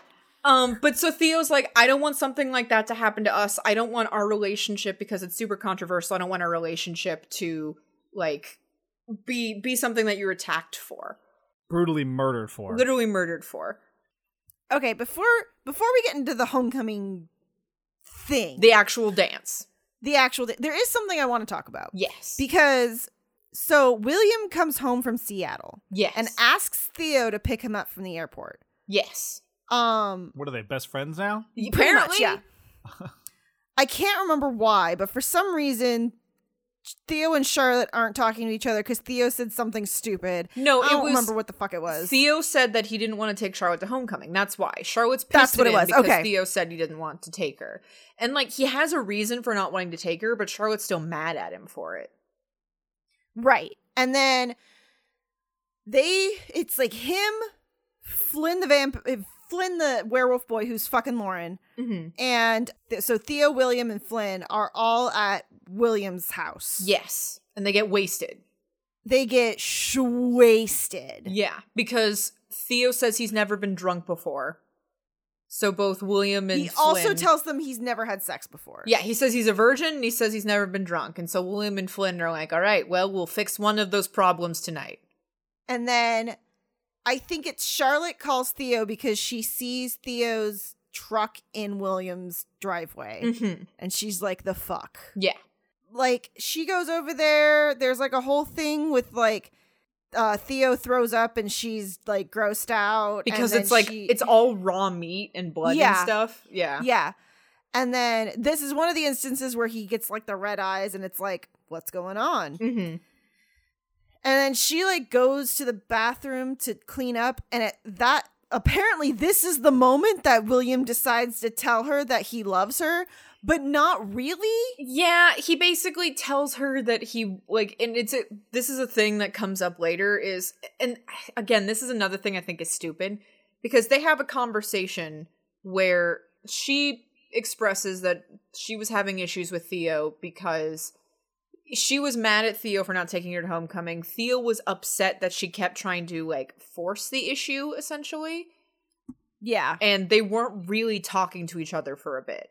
And Theo eventually makes up, like he apologizes, even though I don't think he really like I would apologize for giving her the cold shoulder for some of it, but I don't think he really has a reason to apologize. yeah But he does anyway because Charlotte apparently can never be wrong. no Because she's she's the main protagonist. She's Yeah. in charge. I mean, there's another thing, and this is something that is brought up earlier on, is that like at one point, and it might be here actually. I don't remember in the timeline of the book because everything seems to happen at once and nothing matters. Is that uh, Charlotte confronts William over being close with Kennedy and like yells at here, him. For yes. it. it is here. yeah Okay, so yeah, he she first she's mad at William for leaving, and then he she gets mad at him for being close with Kennedy and and growing his friendship with Kennedy, and accuses him of wanting to be in a relationship with her. Right. And this is why William says, "I'm not interested in Kennedy. I don't want to be with Kennedy like that. I'd rather be with you." And he says the the exact wording is, "I wanted to be what what will uh, what Theo is to you." yeah. Kennedy gets really upset at him because and, like, Charlotte. he Charlotte, sorry, Kennedy's not here. Yeah. Charlotte gets really upset at him. Um he basically has to promise to her that she'll never lose him as a person. Essentially, he promises to stay on the hook for her forever. And that's the only thing she wants. Is like she thinks that him being in a relationship with someone else means that she's losing him as a best friend. Even though she ignored him for three months. Yeah. Even though she exactly, she's done the exact same thing. She literally th- tossed him aside to be in a relationship with Theo. Uh, I mean, like, granted, there were valid reasons to be mad at William for how William te- like treated Theo, but now William and Theo are like good. They've made up and they're kind of friends now. Yeah. Yeah. And so there's no reason, there's no good reason for her to be ignoring him so much and for her to be so like mean to him constantly. But she's basically making him promise, "Oh, you're going to be in my life forever as my person forever. You'll never be anyone else's person, only ever mine." How fucking selfish. Exactly. And William goes with it because he's still in love with her. So he's like, "Yeah, no, I will. Obviously, I'll never be I'll never want anyone else but you. I have Except no for that chick I just fucked in Seattle. except for Olivia, yeah. but uh, she doesn't exist anymore because we left Seattle. So who she's She never only mentioned exists again. for fuck. yeah, it's just a really stupid and really toxic moment because Charlotte's basically insisting that William have no other people who are as important to him as she is, and Yeah. that's a conti- that's like contingent upon that fact their relationship can continue their friendship can continue but she basically tells him well i'm only ever going to be with theo and i i'm not going to be with you romantically But also, you promised. Yeah, it's Yeah. stupid. So, okay, the next bit I want to point out, not because it has any real bearing on any part of the story, because it doesn't. it doesn't matter. What part does? Tell me. No, that's fair. But this next part, we could totally skip it over and nothing would change. But I want to bring it up because in reading this section of the book, basically what happens is all three boys are hungover. yes So the three girls come over to like wake them up. And in reading this section of the book, I'm like having flashbacks to being in middle school and reading fan fiction because that is the quality of this scene Yeah. that I am reading. Like, and I'm not saying fan fiction is bad. There's a lot of really good fan fiction out there. Yes. I am specifically calling it out as me reading basically another middle schooler's fan fiction. right it was like you were saying earlier it feels like it was written by a 14 year old this absolutely Yeah. feels like baby's first go on fanfiction.net in Yeah. 2006 Maybe this was the first part that was written, and again, there was no editor, so it just got left in. I'm Maybe. still convinced. I'm still convinced that this was a NaNoWriMo that this woman wrote and published on December 1st. I mean, for all we know, this could have been a fan fiction of some work we don't know about. That it was then the names were changed, and and now here we I are. I guess. Yeah. But so literally what happens in this scene is like they describe it as like, oh, we have Kennedy over at the windows ready to open it, and Charlotte has an air horn, and Lauren Lauren has a cup of something. milk that she's gonna force feed to Theo. to make him throw up again. Yeah, But I think she also like pours water on Flynn or something. Who is, I guess, her boyfriend. And this scene, like literally, that's how it plays out. Where like the girls are counting down, reminding you that Lauren is supposed to be like a 200 year old vampire. yeah. Like Who Lauren. Mm. Is not mature. Exactly. We don't know how this works. Lauren is like older None than of these vampires who are supposed to be 100 years old and over are at all mature. And like, say what you will about Edward, but at least Edward had a certain kind of maturity about him, including the, and like the rest of his siblings did as well. Edward was in a believable. sense. He was believable as a 17 year old. Yeah, he was believable as a 17 year old who had been 17 for. He had more maturity than had a lot. anyone in this book. You could argue so much that he was like empty and vacant inside, because again, he has no soul. But Yeah, it's like Edward did really creepy and and like possessive and and like toxic things, but he didn't do anything that I thought was explicitly stupid. he didn't do anything that I thought was explicitly immature. Because the characters in this book are very explicitly immature. Like there is no reason to believe that these vampires are so old. They are acting like teenagers. There is nothing they ever do that's ever mature. And you could argue it's like they're acting like teenagers because they're supposed to be teenagers, but it's really inconsistent with how the aging of the vampires is. And this is like a point we keep harking back to because just the lore of this world and the world building itself doesn't make any sense. There's No. really no time given to the world building for you to understand how it's supposed to work, and I don't think the author knows how it's supposed to work, at least not in this book. Maybe she goes more into it in the future ones, but for Torn, it's just like just spouting whatever comes out of her mouth, essentially. I also do not understand the need to decide to romanticize zombies. There is no need. Well, to there do really that. isn't that, as far as I'm aware, there really isn't that much in books because there's plenty of romanticizing of vampires and werewolves and ghosts. So my, but I don't really know of many examples of zombies. I mean, there Maybe. are there are zombie romances. Like for instance, there's Warm Bodies. that movie. Yeah, I was gonna say warm Bodies. That was a great movie. But yeah, that was that a was funny movie. well Yeah. done. yeah, that was really funny. And he was like, "I feel things. Yeah. What is this?" Yeah. But especially because zombie lore specifically started as like an allegory. First, so for two things, zombie lore started as an allegory for um, empty-minded capitalism That's for modern day zombie movie for modern day zombieism. Yeah. yeah. But the the idea of zombies and the way they act was specifically rabies. It was rabies. it was just general fear of the plague because, like, when the plague happened, there were a lot of dead bodies everywhere, and it it p- preyed on human beings' fear of death and fear Yeah. of the dead explicitly. Because a corpse is disgusting, and a corpse is grotesque, and a corpse is something that you can be afraid It- of. And that's It, the it embodies the entire antithesis of what people at that time had, which was life. Yeah. Now we're so compartmentalized about that people do die from this, that, and the other. We're just like the undead corpses. They exist. But that's the thing. There's like that. That's what doesn't make sense because he's supposed to be dead, but he heals. Yeah. He's supposed to be dead, but there is no. There is there is no degradation of flat. Like there, it's like it doesn't make sense. What he is is not a zombie. Yeah. I don't know what you could describe it as instead, but it is not zombification. The hot piece of man meat. it's I it's mean- just interesting because these characters like there's Flynn who's a werewolf. We never actually see him do anything werewolfy. He's a side character that comes in a couple of times and we're told he's a werewolf, but we have no signs of him being like eh, there's no signs of lycanthropy from him at all.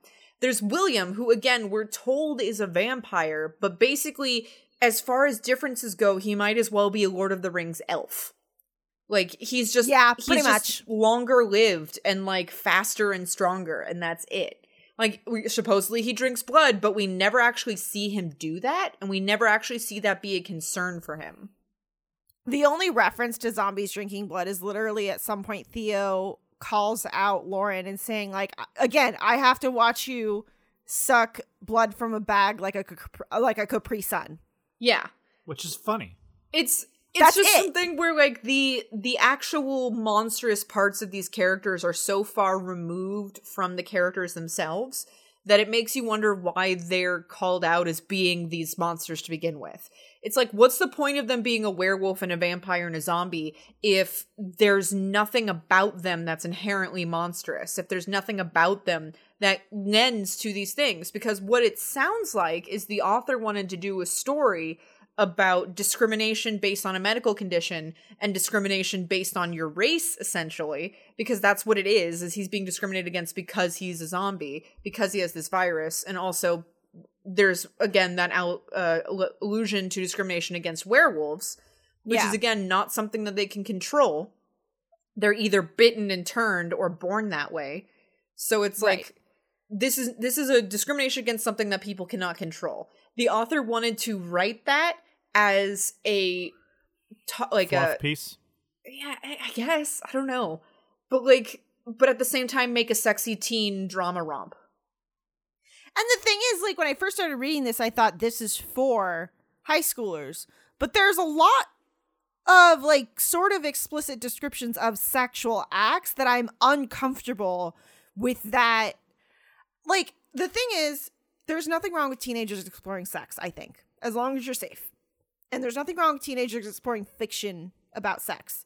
What makes me uncomfortable with this book specifically is it's teenagers exploring their sex their their libido, their sexual like awakening, written by someone who is not a teenager. And that It's obvious. that well, it's not that it's even obvious, it's that it's someone writing about teenagers being sexual that is that is like a lot older and that makes me very uncomfortable. I mean, to a certain point, like I can acknowledge that and I can agree with that, but I don't want to call this book out specifically for it because there is an entire genre of fiction which is written adults writing teenagers being horny.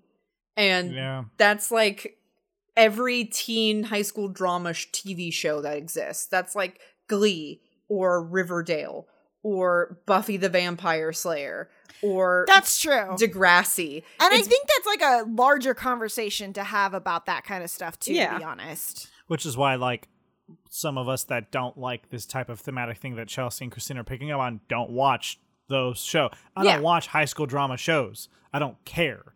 It doesn't light my fire or be interesting. It does kind of, in hindsight, a lot of Buffy putting into context the fact that Joss Whedon is fucking creepy as shit.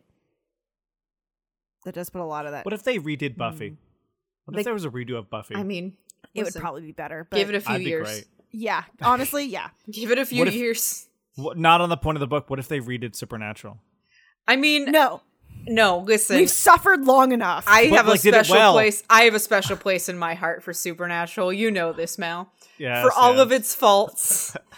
but anyway, there's all of this stuff going on. We have this toxic relationship where Charlotte is insisting that William has to be her person, obsessed with her and her only, essentially, enforcing that standard on him. There's Theo, who is trying to be a normal person and enforce these boundaries, doing what he thinks is to keep Charlotte safe. And then there's Charlotte just being like a raging ball of random emotions that lashes out at anyone who's nearby to her. yeah. And So yeah, homecoming. we get we get to homecoming. So Charlotte agrees to have William take her to homecoming. Oh, should we talk about the email? Because we only talked about it in in formatting. Yeah, so the emails, the emails. This is a whole other thing. Because for okay, first she does agree to have William take her to homecoming. And she emails him basically saying like, "Hello, yes, I'd like you to take me to homecoming, but also I'm still mad at you about some stuff. Here are my 9 points of me being upset with you." Yeah. And then it's a numbered list. And this is another thing that the author does is she loves numbered lists. And the thing is, like, that's another that's another grammatical and formatting thing is that they she has numbers in dialogue. Yeah. Like it should be in a properly formatted book, I feel. If someone is talking, the word the the number needs to be written out. In I mean- as someone who's taken a lot of creative writing and screenwriting classes, Mhm. that is how I have been taught is like you can have numbers in between the dialogue, but in dialogue because it's something that the person is saying, the number needs the word needs to be written out because it is what someone is saying. Whereas in this book, it's literally like when someone is talking in a list, it will be written out in the dialogue as like one with a parentheses. Yeah. And that's is a bit that's like a weird formatting thing for me. I don't I don't mind the like saying the number 1 versus using the number 1 in dialogue, but I will agree that the that the author's use of numbered lists in this is really weird, both in internal monologues because it's like who thinks in a in a I, maybe some people do, but in a book, having the character think in a numbered list in, in paragraph form is kind of jarring. Yeah. And two, in the dialogue, it comes off as very disingenuous. It comes off as very unnatural. and it comes off again as very much like a fan fiction written by a 14 year old on fanfiction.net. Yeah. The the the thing with the ball and the homecoming. The thing with the ball and the homecoming. Sorry, no, we have to talk about the emails first because this is Okay. important for this is important for Charlotte and William's relationship. Cuz she sends him emails basically saying like, "Hey, I'm mad at you. Here are the nine reasons why."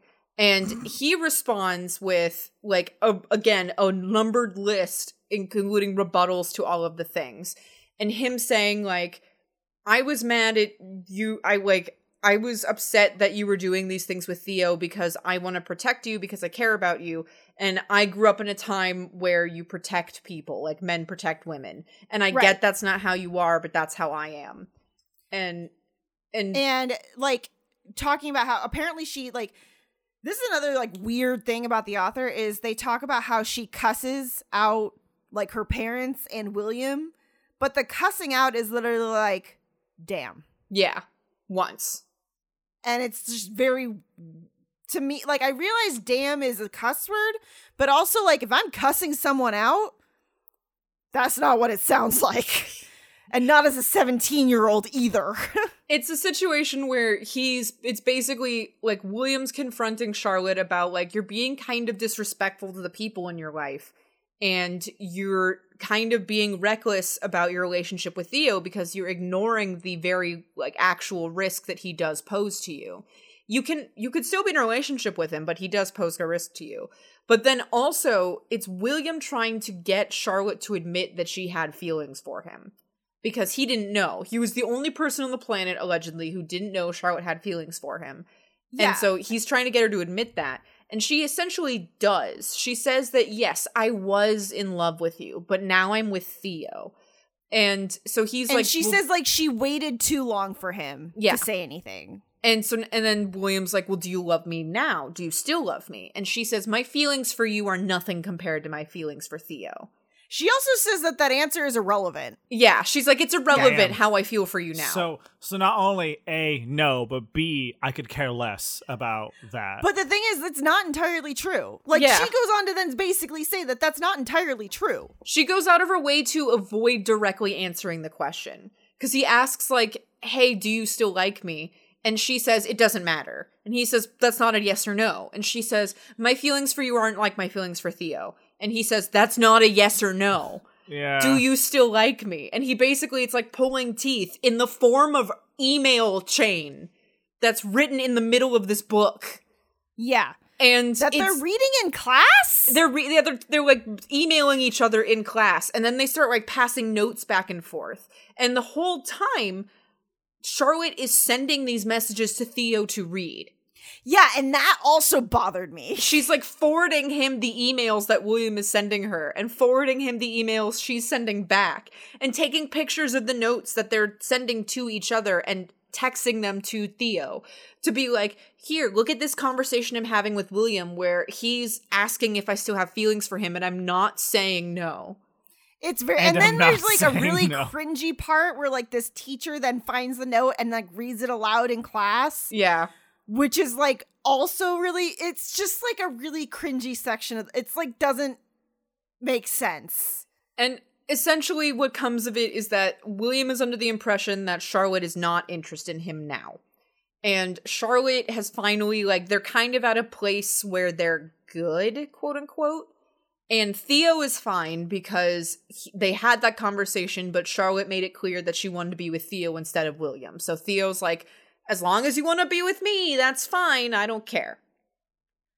And I'm just kind of like, dude, have a little bit more self respect. Also, There are like, other women in this school. there are other women in this school and also like it's really shitty to be having this conversation with your best friend and deciding you're going to put everything you say to your best friend to your partner. Yeah. like as a, as an adult there's a lot of things i talk like with you about or with other people about that mal doesn't like i don't tell him Mal's to play by waving. play yeah, hi. Yeah, no. Like- and the thing is, that doesn't bother me because Yeah. we're communicative adults that understand our relationship. Yeah. If Like, Chelsea wants to go talk to somebody about some shit I did in the kitchen, she could go do that. well and it's Yeah. not even just that if like christina like for example uh, if Christina's having an issue and she wants to talk it out with me, that doesn't have to involve you. Yeah. It, it doesn't. Yeah. Like if we if we have an argument, Chelsea and I have an argument, even if it's like about you or like you're included in it somehow, we don't need to include you in that conversation because if we there was a problem that we had with you, we could talk to you about it. So Yeah. it's like and I yeah, and and, we- I and- feel you would. Yeah, we've done that. Like, if there's an Yeah. Yeah. issue, like literally, it, Chelsea and I haven't had arguments about you, but No, but we've had, had arguments about other things. yes, we've had discussions, we've had arguments about other things, and if there was an issue that we had with each other, and we have, we would oh, sit Oh, yeah. down and talk to each other about it because Yeah. we're adult human beings. Literally, yes. Like Yeah. that's it's like sometimes there's like a couple days of a cool off and then it's like let's sit down and talk about this but we're adults Yeah. and we talk about it No to each other and it does not have to include mal no matter the situation, we're all three of us individually adults who understand the line of communication and how to properly broach it versus I I guess as a teenager I wasn't good as it. I suppose maybe the book is doing a good depiction of Sure. that. But also these kids are cowards. These kids are cowards. And again, it just goes back to the fact where like Lauren and William are supposed to be way older Yeah. and do not act it. There is no reason to have William and Lauren be so much older except that they allude to like Lauren being a mother figure to Theo, which still doesn't, Doesn't make sense. Yeah. because like you can also like there's there's the trope of the mom friend in every fucking friend group. Like Yeah. that could just be Lauren. She could be the mom friend. Like, yeah, there's no reason that these kids, like, you could have vampires that are like drastically older than Yeah. the than the main characters, but you could have these teen vampires that were born vampires actually be 17. And then that would explain their relationship dynamics to each other a lot better. It would also explain their maturity level a lot better. Like it literally just does not make sense for these characters to be older. And it sucks that it's like we are literally looking at Twilight like holy shit that was done way better than it's been done here. I know. the bar is again, we keep breaking this joke. The bar is so low. the bar is so low. So- so So it's agreed that everything's chill, I guess, now. W- Theo was just like had to be privy to a very intense conversation with his girlfriend and her best friend about whether or not the two of them had feelings for each other or not.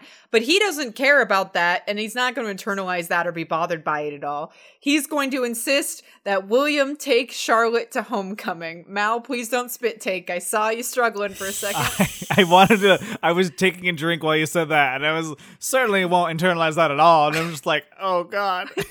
um But- so okay. Hold so on, now this is this is one knit I have to pick. Okay. Just really quick, one knit I have to pick.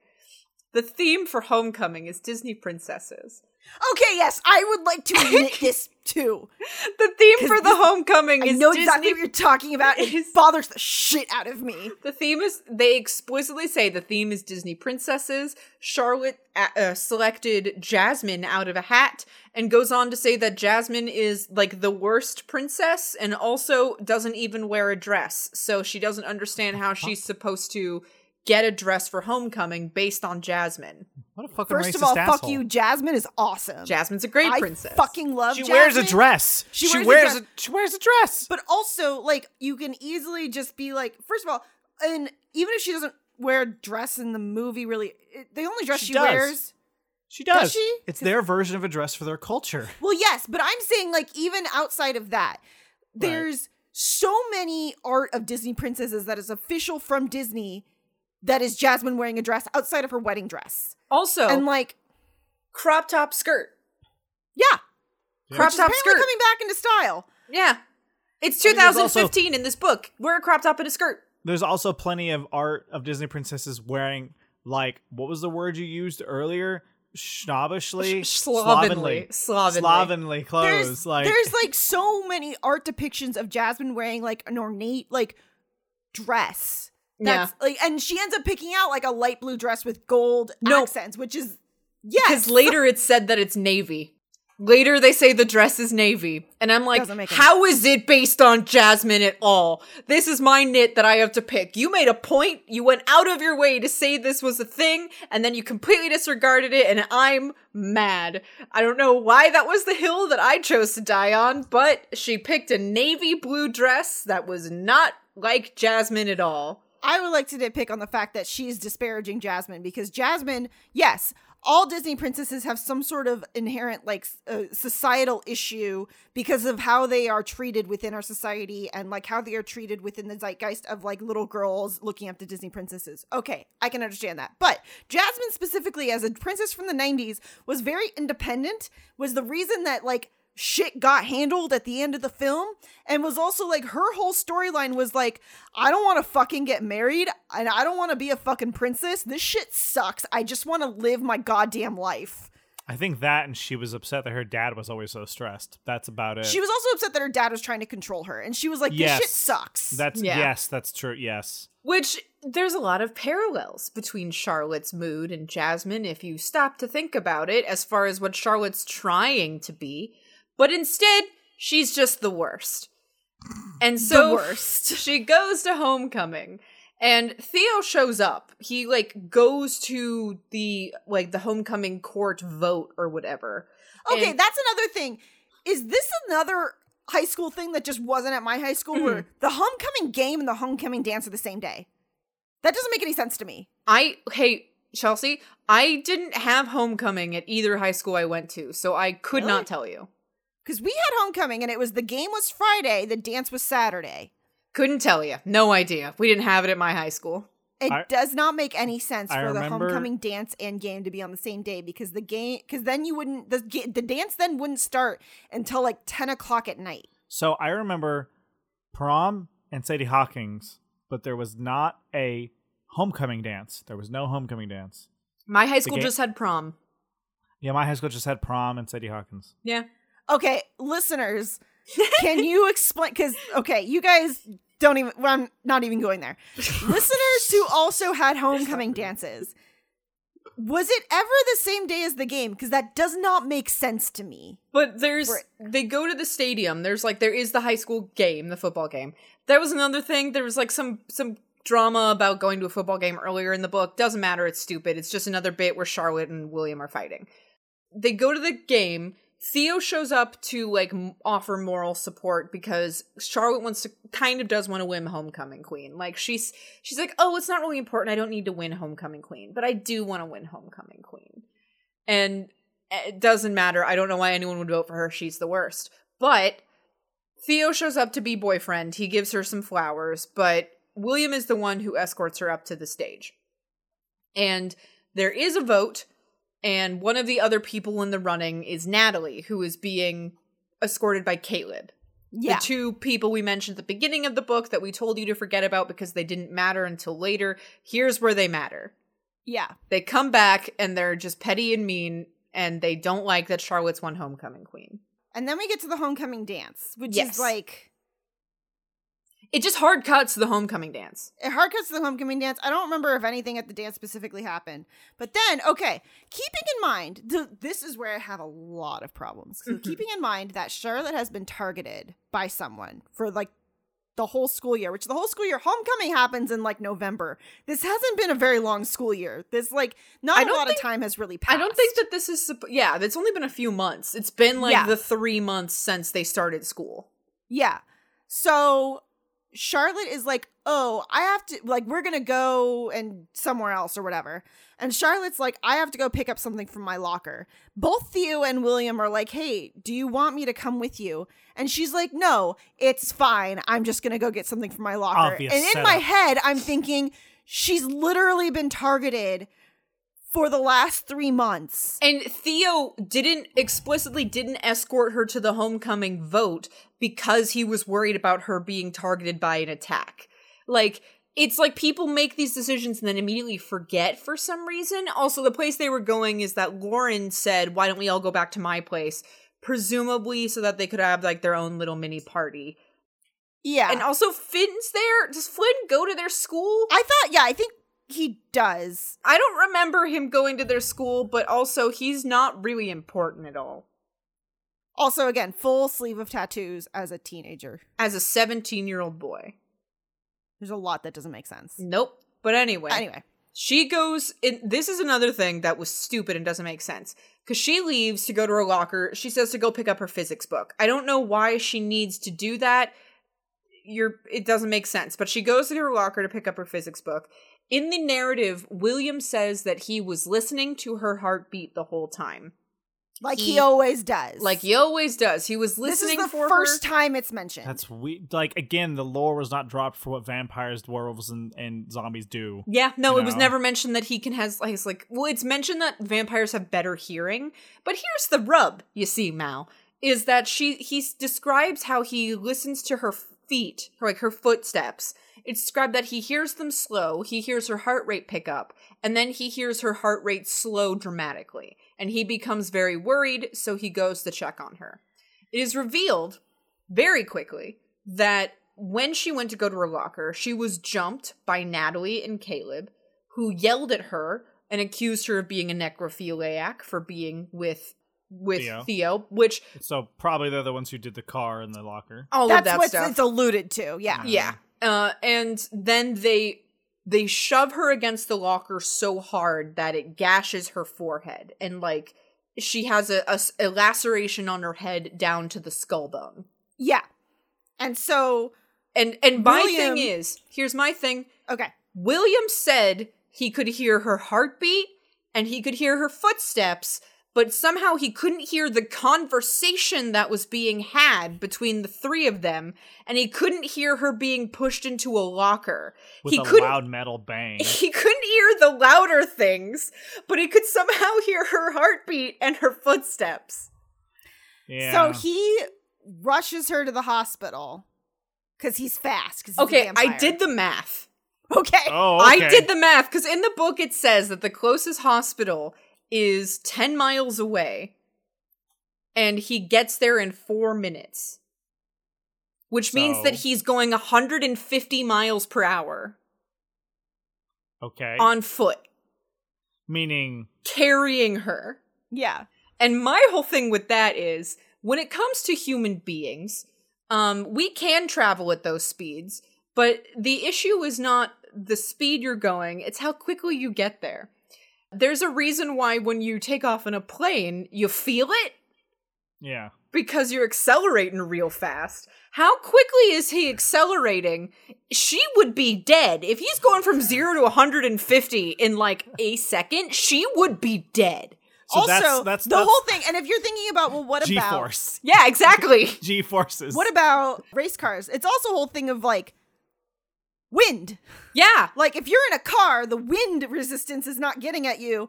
It absolutely is if you're carrying someone. Yep. My other thought is like when again thinking back to Twilight. In the Twilight movies, Edward goes from zero to whatever speed like in an instant. Bella also should be dead. Yeah. Well, yes, but at least with that, it said that Bella fucking hates it and feels really fucking queasy about it Queasy. when it happens. And yes, that's not nearly as much as she should be feeling, but still it's something. And another nitpick that I have is that it's explained that Charlotte is bleeding heavily this whole time. And I don't remember William having any kind of conflict with the fact that she is bleeding heavily. He's a vampire, and there is no mention or like she's literally covering him in blood again and there's no mention of any kind of conflict or or feeling that William has about this despite being a vampire.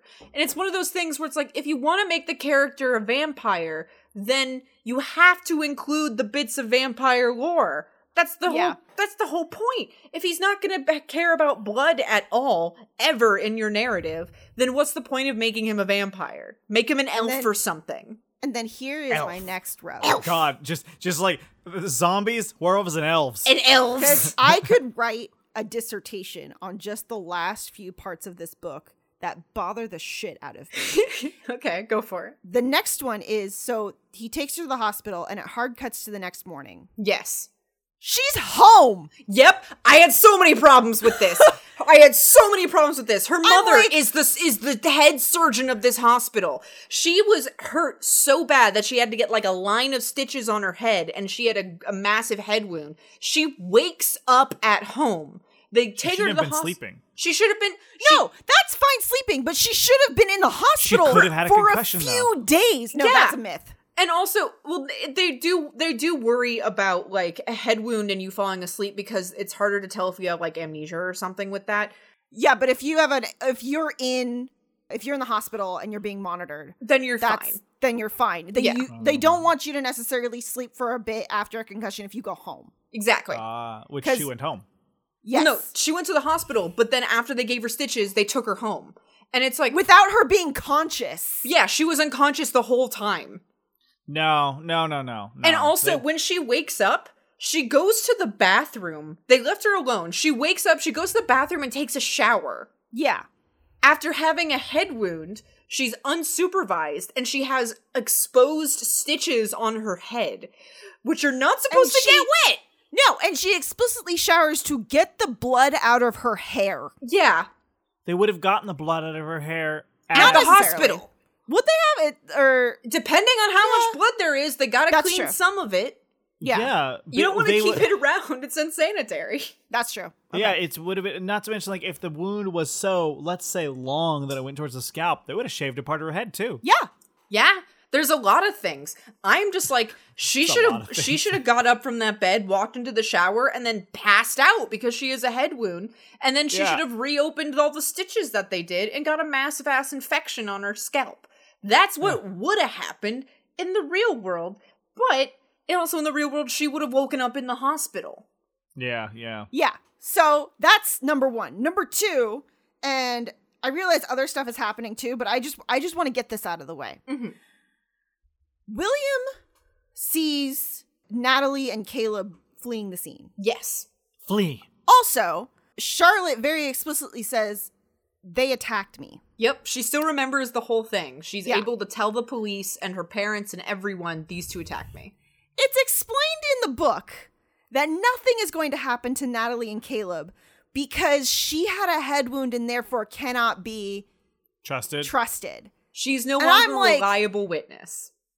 That's not how that works. Where did the head wound come from? Do you think she slammed her own head into the wall? And I think it's been proven you can't actually injure yourself enough that way solo. Well, and like William also saw them, and they say like, "Well, that doesn't prove anything because you didn't see anything. They were just fleeing the scene." And I'm like, "No, this is not how the fucking law works." That Yeah. also means they they'd be brought and then questioned by the police at that point. And at least at that point, they would be ba- they she would be able to get a restraining order against them. They would not be able to go back to that school Yeah. No, at the she, very least. she has she has like a her witness testimonial. They can there's like ways to prove competency.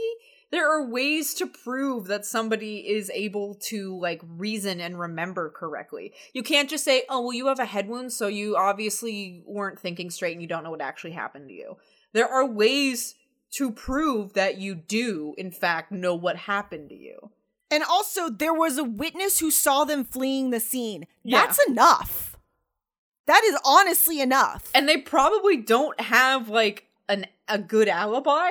And if she was bleeding that heavily, they might have her blood on them. On them. yeah. there's or, a yeah. There's just, a, a there's lot, a lot. Yeah, They're basically setting up so that there's still villains in the next book at the school, and Hmm. it's like, no, this doesn't make any fucking sense. The hospital and the police investigation are really like everything else is like this is a terrible book. But those two things really I'm like, no, this is so fucking stupid. I can't even fathom a writer writing this down and thinking like, yeah, this is a good conflict for the book. Like Bella woke up in the hospital. Like, I'm just saying.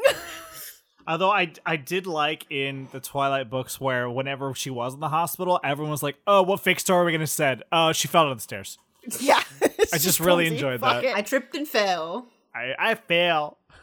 So there's another thing that happens after she gets out of the hospital is that she and William have a talk and kiss. No, no, no, no. Before that happens, hang on. Before that happens, before? What happens before? So she's out of the hospital. Of course, she's like on edge because uh nothing is happening to the people who attacked her. They're still be they're still in her class with her. I thought that they kissed before she went Nope. back to school. Nope. Okay, all right. What happens is William has a talk with Kennedy about what he said to Charlotte, and Kennedy's like, "You didn't explicitly tell Charlotte that you're still in love with her, and Yes. therefore she doesn't understand that because she's a very literal person." I'm like, Because "That's she's- stupid. Whatever." because she's an idiot and i wanted to be whatever i wanted to be everything theo wanted to be or is to you is not a clear expression of actually still having feelings for somebody Yeah, but whatever. whatever, So what happens is Theo then is like trying to cheer her up and decides, "Hey, you told me that you've never seen a meteor shower. That's so right. I'm gonna take you to the middle of a field, and I have like a whole setup." So we can watch a meteor shower at 2:30 and I'm going to make sure that you're home before your parents wake up so that they don't notice. that's right that does happen yeah And what happens is they're they're in the middle of the field with the meteor shower happening. At this point, I'm like fucking skimming. I'm like, please be over. but they get very close to kissing, and Theo's like, we can't, and Charlotte's like, I don't care. And they're very close to kissing, and then William pops up out of nowhere and is like, "What the fuck are you doing?" that's because william's stalking her it's the only William's reasonable her. reason that he would know what she's doing constantly is he oh, is he's stalking absolutely her. stalking her. yeah So, and then takes Charlotte and is like, tells Theo like you're being so fucking no cussing in this book by the way. This is just me. You're being so irresponsible. Like how could you do this to her? You could have killed her. Like Yeah. how dare you? And takes her home. And it's when he takes her home that he's like I still love you. I am in currently in love with you and kisses her. And then Charlotte kisses him back. Yeah. The fir- he kisses her and it's explicitly said in the novel.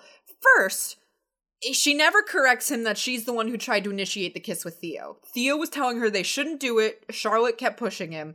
She never explains this to William. Second, in the novel, it's explicitly said William leans in and kisses her. It's a short little kiss. The second kiss, Charlotte instigates. Charlotte So- instigate the kid and is like fully like on his lap making And out with yeah, him. Yeah, she instigates them absolutely 100% making out. So she's just a terrible person. She's Yeah. so horny, I guess, And she's that super she'll horny take 'cause she- anybody. Cause she keeps saying like she just wants to kiss it. Like the entire book, she's like, I just want to kiss Theo and he won't let me.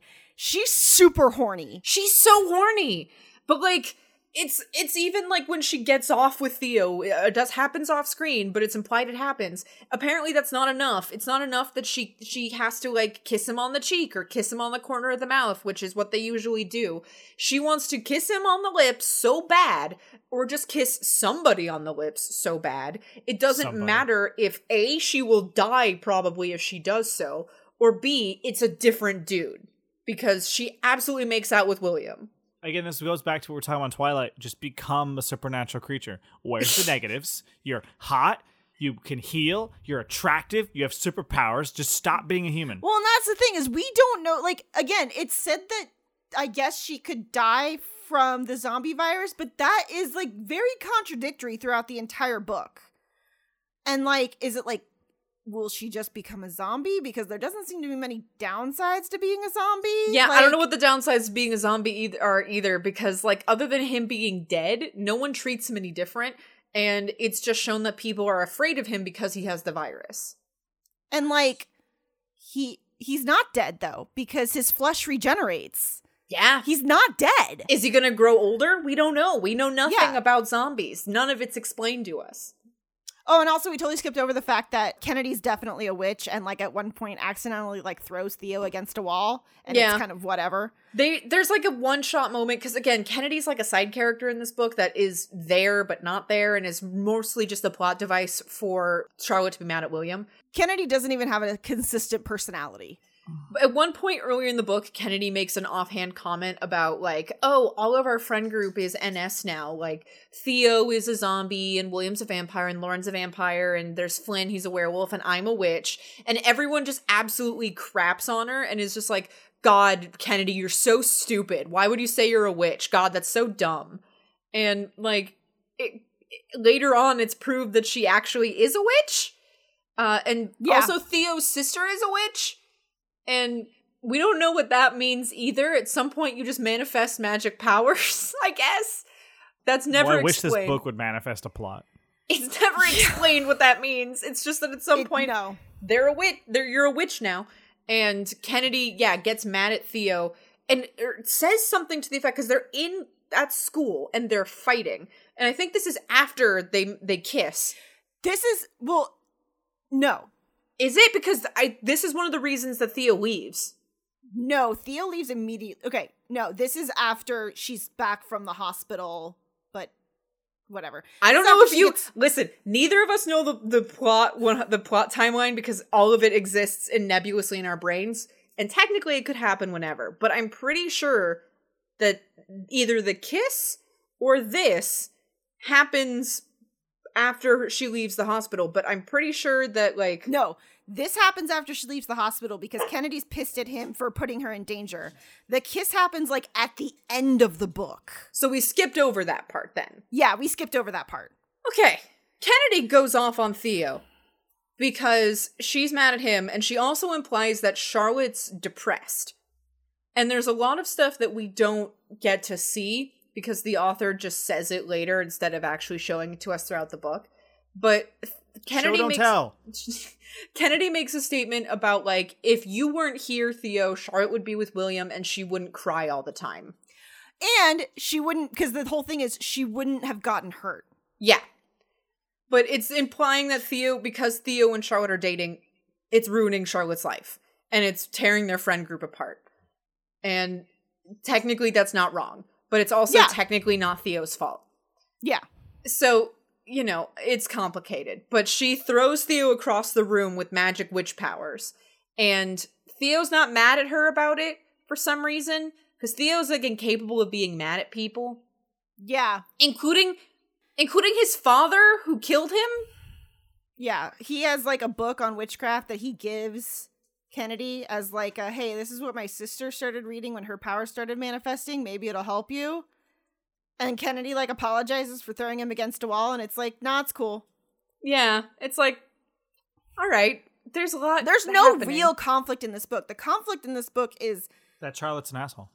the the com- the actual conflict in this book is that Natalie and Caleb are like evil.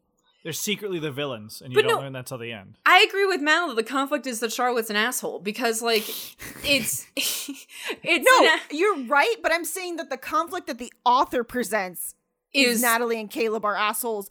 Other than that, there is no Apparent. st- apparent conflict because even the conflict between like William and Theo is just like fine. The conflict between William and Theo is one sided because Theo never tells William to leave, and Theo also never tries to get Charlotte to pick him over Theo. Multiple times throughout the book, Theo encourages Charlotte to hang out with William and also protects William from the crap he's done to save he and Charlotte's relationship. Theo never tries to push William out of the picture. He's just like, I just want to date you, and I apparently don't have any kind of self respect, so I will take any and all abuse to my person. And that's what he does for the whole book. And occasionally he does stuff where I'm like, I think you're kind of an asshole, Theo. But like, in a weird way, I don't know. I didn't like Theo either. Obviously, the No. author was trying to make him sympathetic and like a good guy, but does so by making him very bland and not make sense. So so then so we talked about the kiss happening. Charlotte wakes up, still horny. Yeah. all up- day, every day. Yeah. And 24/7. apparently Theo had like come back to try and talk to her and had witnessed them making out in William's car. Cuz apparently they were making out for like an hour, which I'm like that's a lot. You gotta breathe. Um, It is you a have to breathe. She so Theo leaves and like throws a rock through Charlotte's window attached to a note. When it says when the window is cracked, it means cracked open. Okay, I thought it was like broken. No, that's what I thought at first, and then I went and reread it. And when she says the window's cracked, it means just the window's open. Okay, so Theo leaves an uh, this long He breaks into her letter. house and leaves a letter. Yeah. about how obviously it's not going to work out between them and he still loves her, but she should be with William and he's going to leave this he's going to leave their town to try and find a way for them to be together later. He's gonna So- try. he's Why? heard. Allegedly, he has heard, and again, this is the first time we've heard about it at all in the book.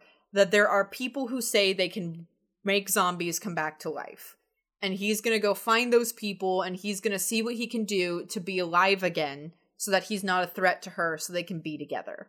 Which is crazy because at the beginning of the book, Lauren's whole thing is that she wants to go to college to find a cure for the virus. Yep, that's what she wants to do when she grows up, I guess, in the next 300 years or so. I don't know how vampire age works.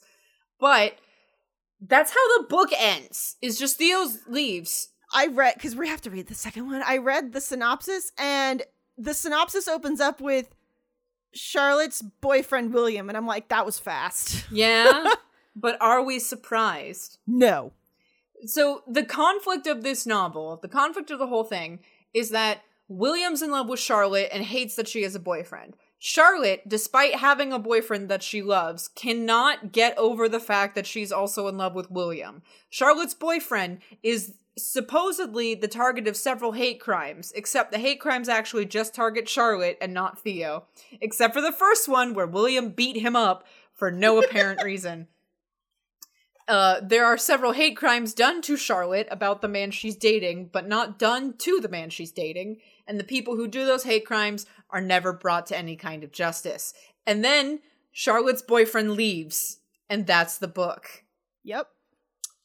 And check back with us next month for the next book, I will hate it as well. which probably have just as much plot.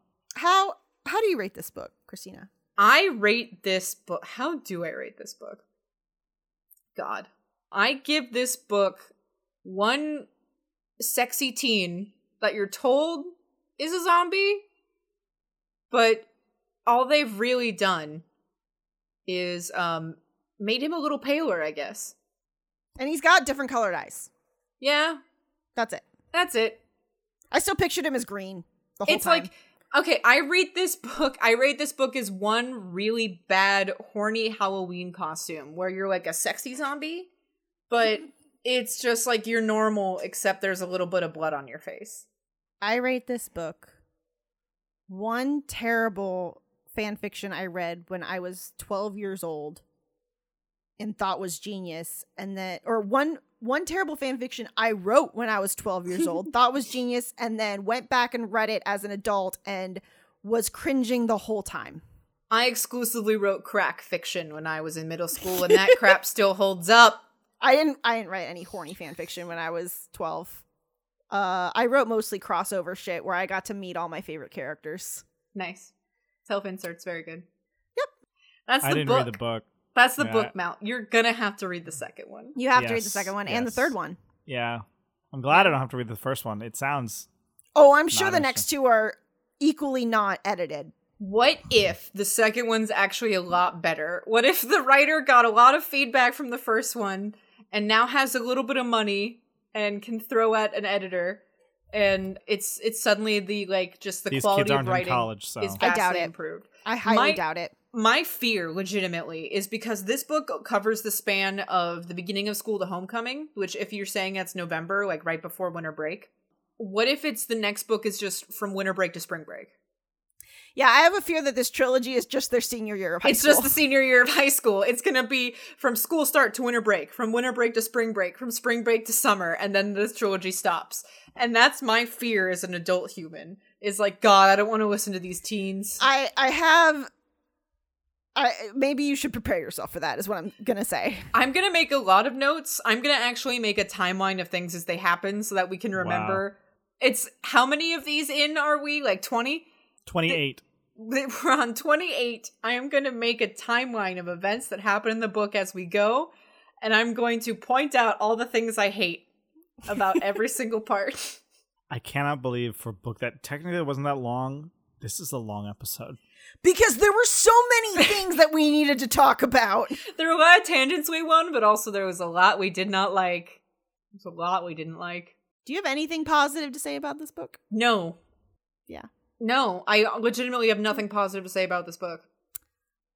I did not I- like a single character. The Yeah. best character, the, the best compliment I can give is that I did not dislike Kennedy. I feel like earlier I said like that was fine to, about it- something. If it's But I don't fine, does that it mean it's good? No. It just means it's fine.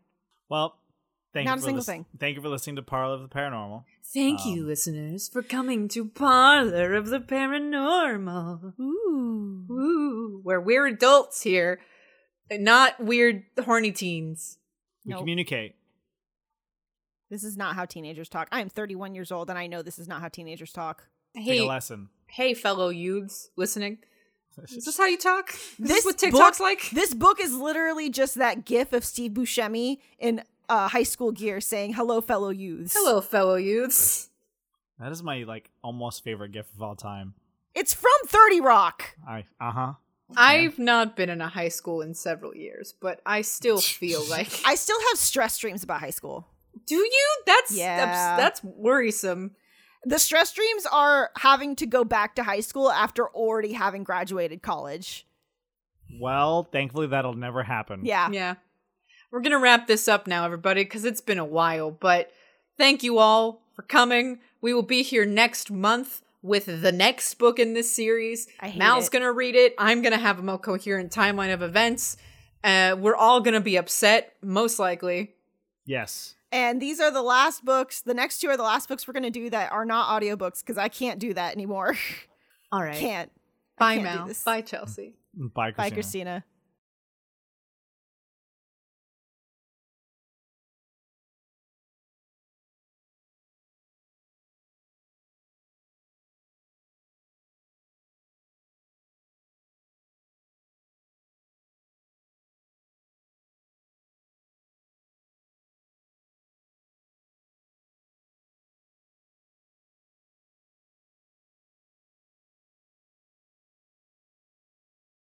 All right. Well, I am ready to go when you guys are. Great. I'm Hello, here Chris. already. Oh, sorry. You fucked me up. Hello, Christina. We have to sync. Oh fuck, we have to sync. We have to sink. That's to why I was sync. like, "What are you doing?" okay. Three, two, one. Lucky Land Casino asking people what's the weirdest place you've gotten lucky? Lucky? In line at the deli, I guess? Haha, in my dentist's office.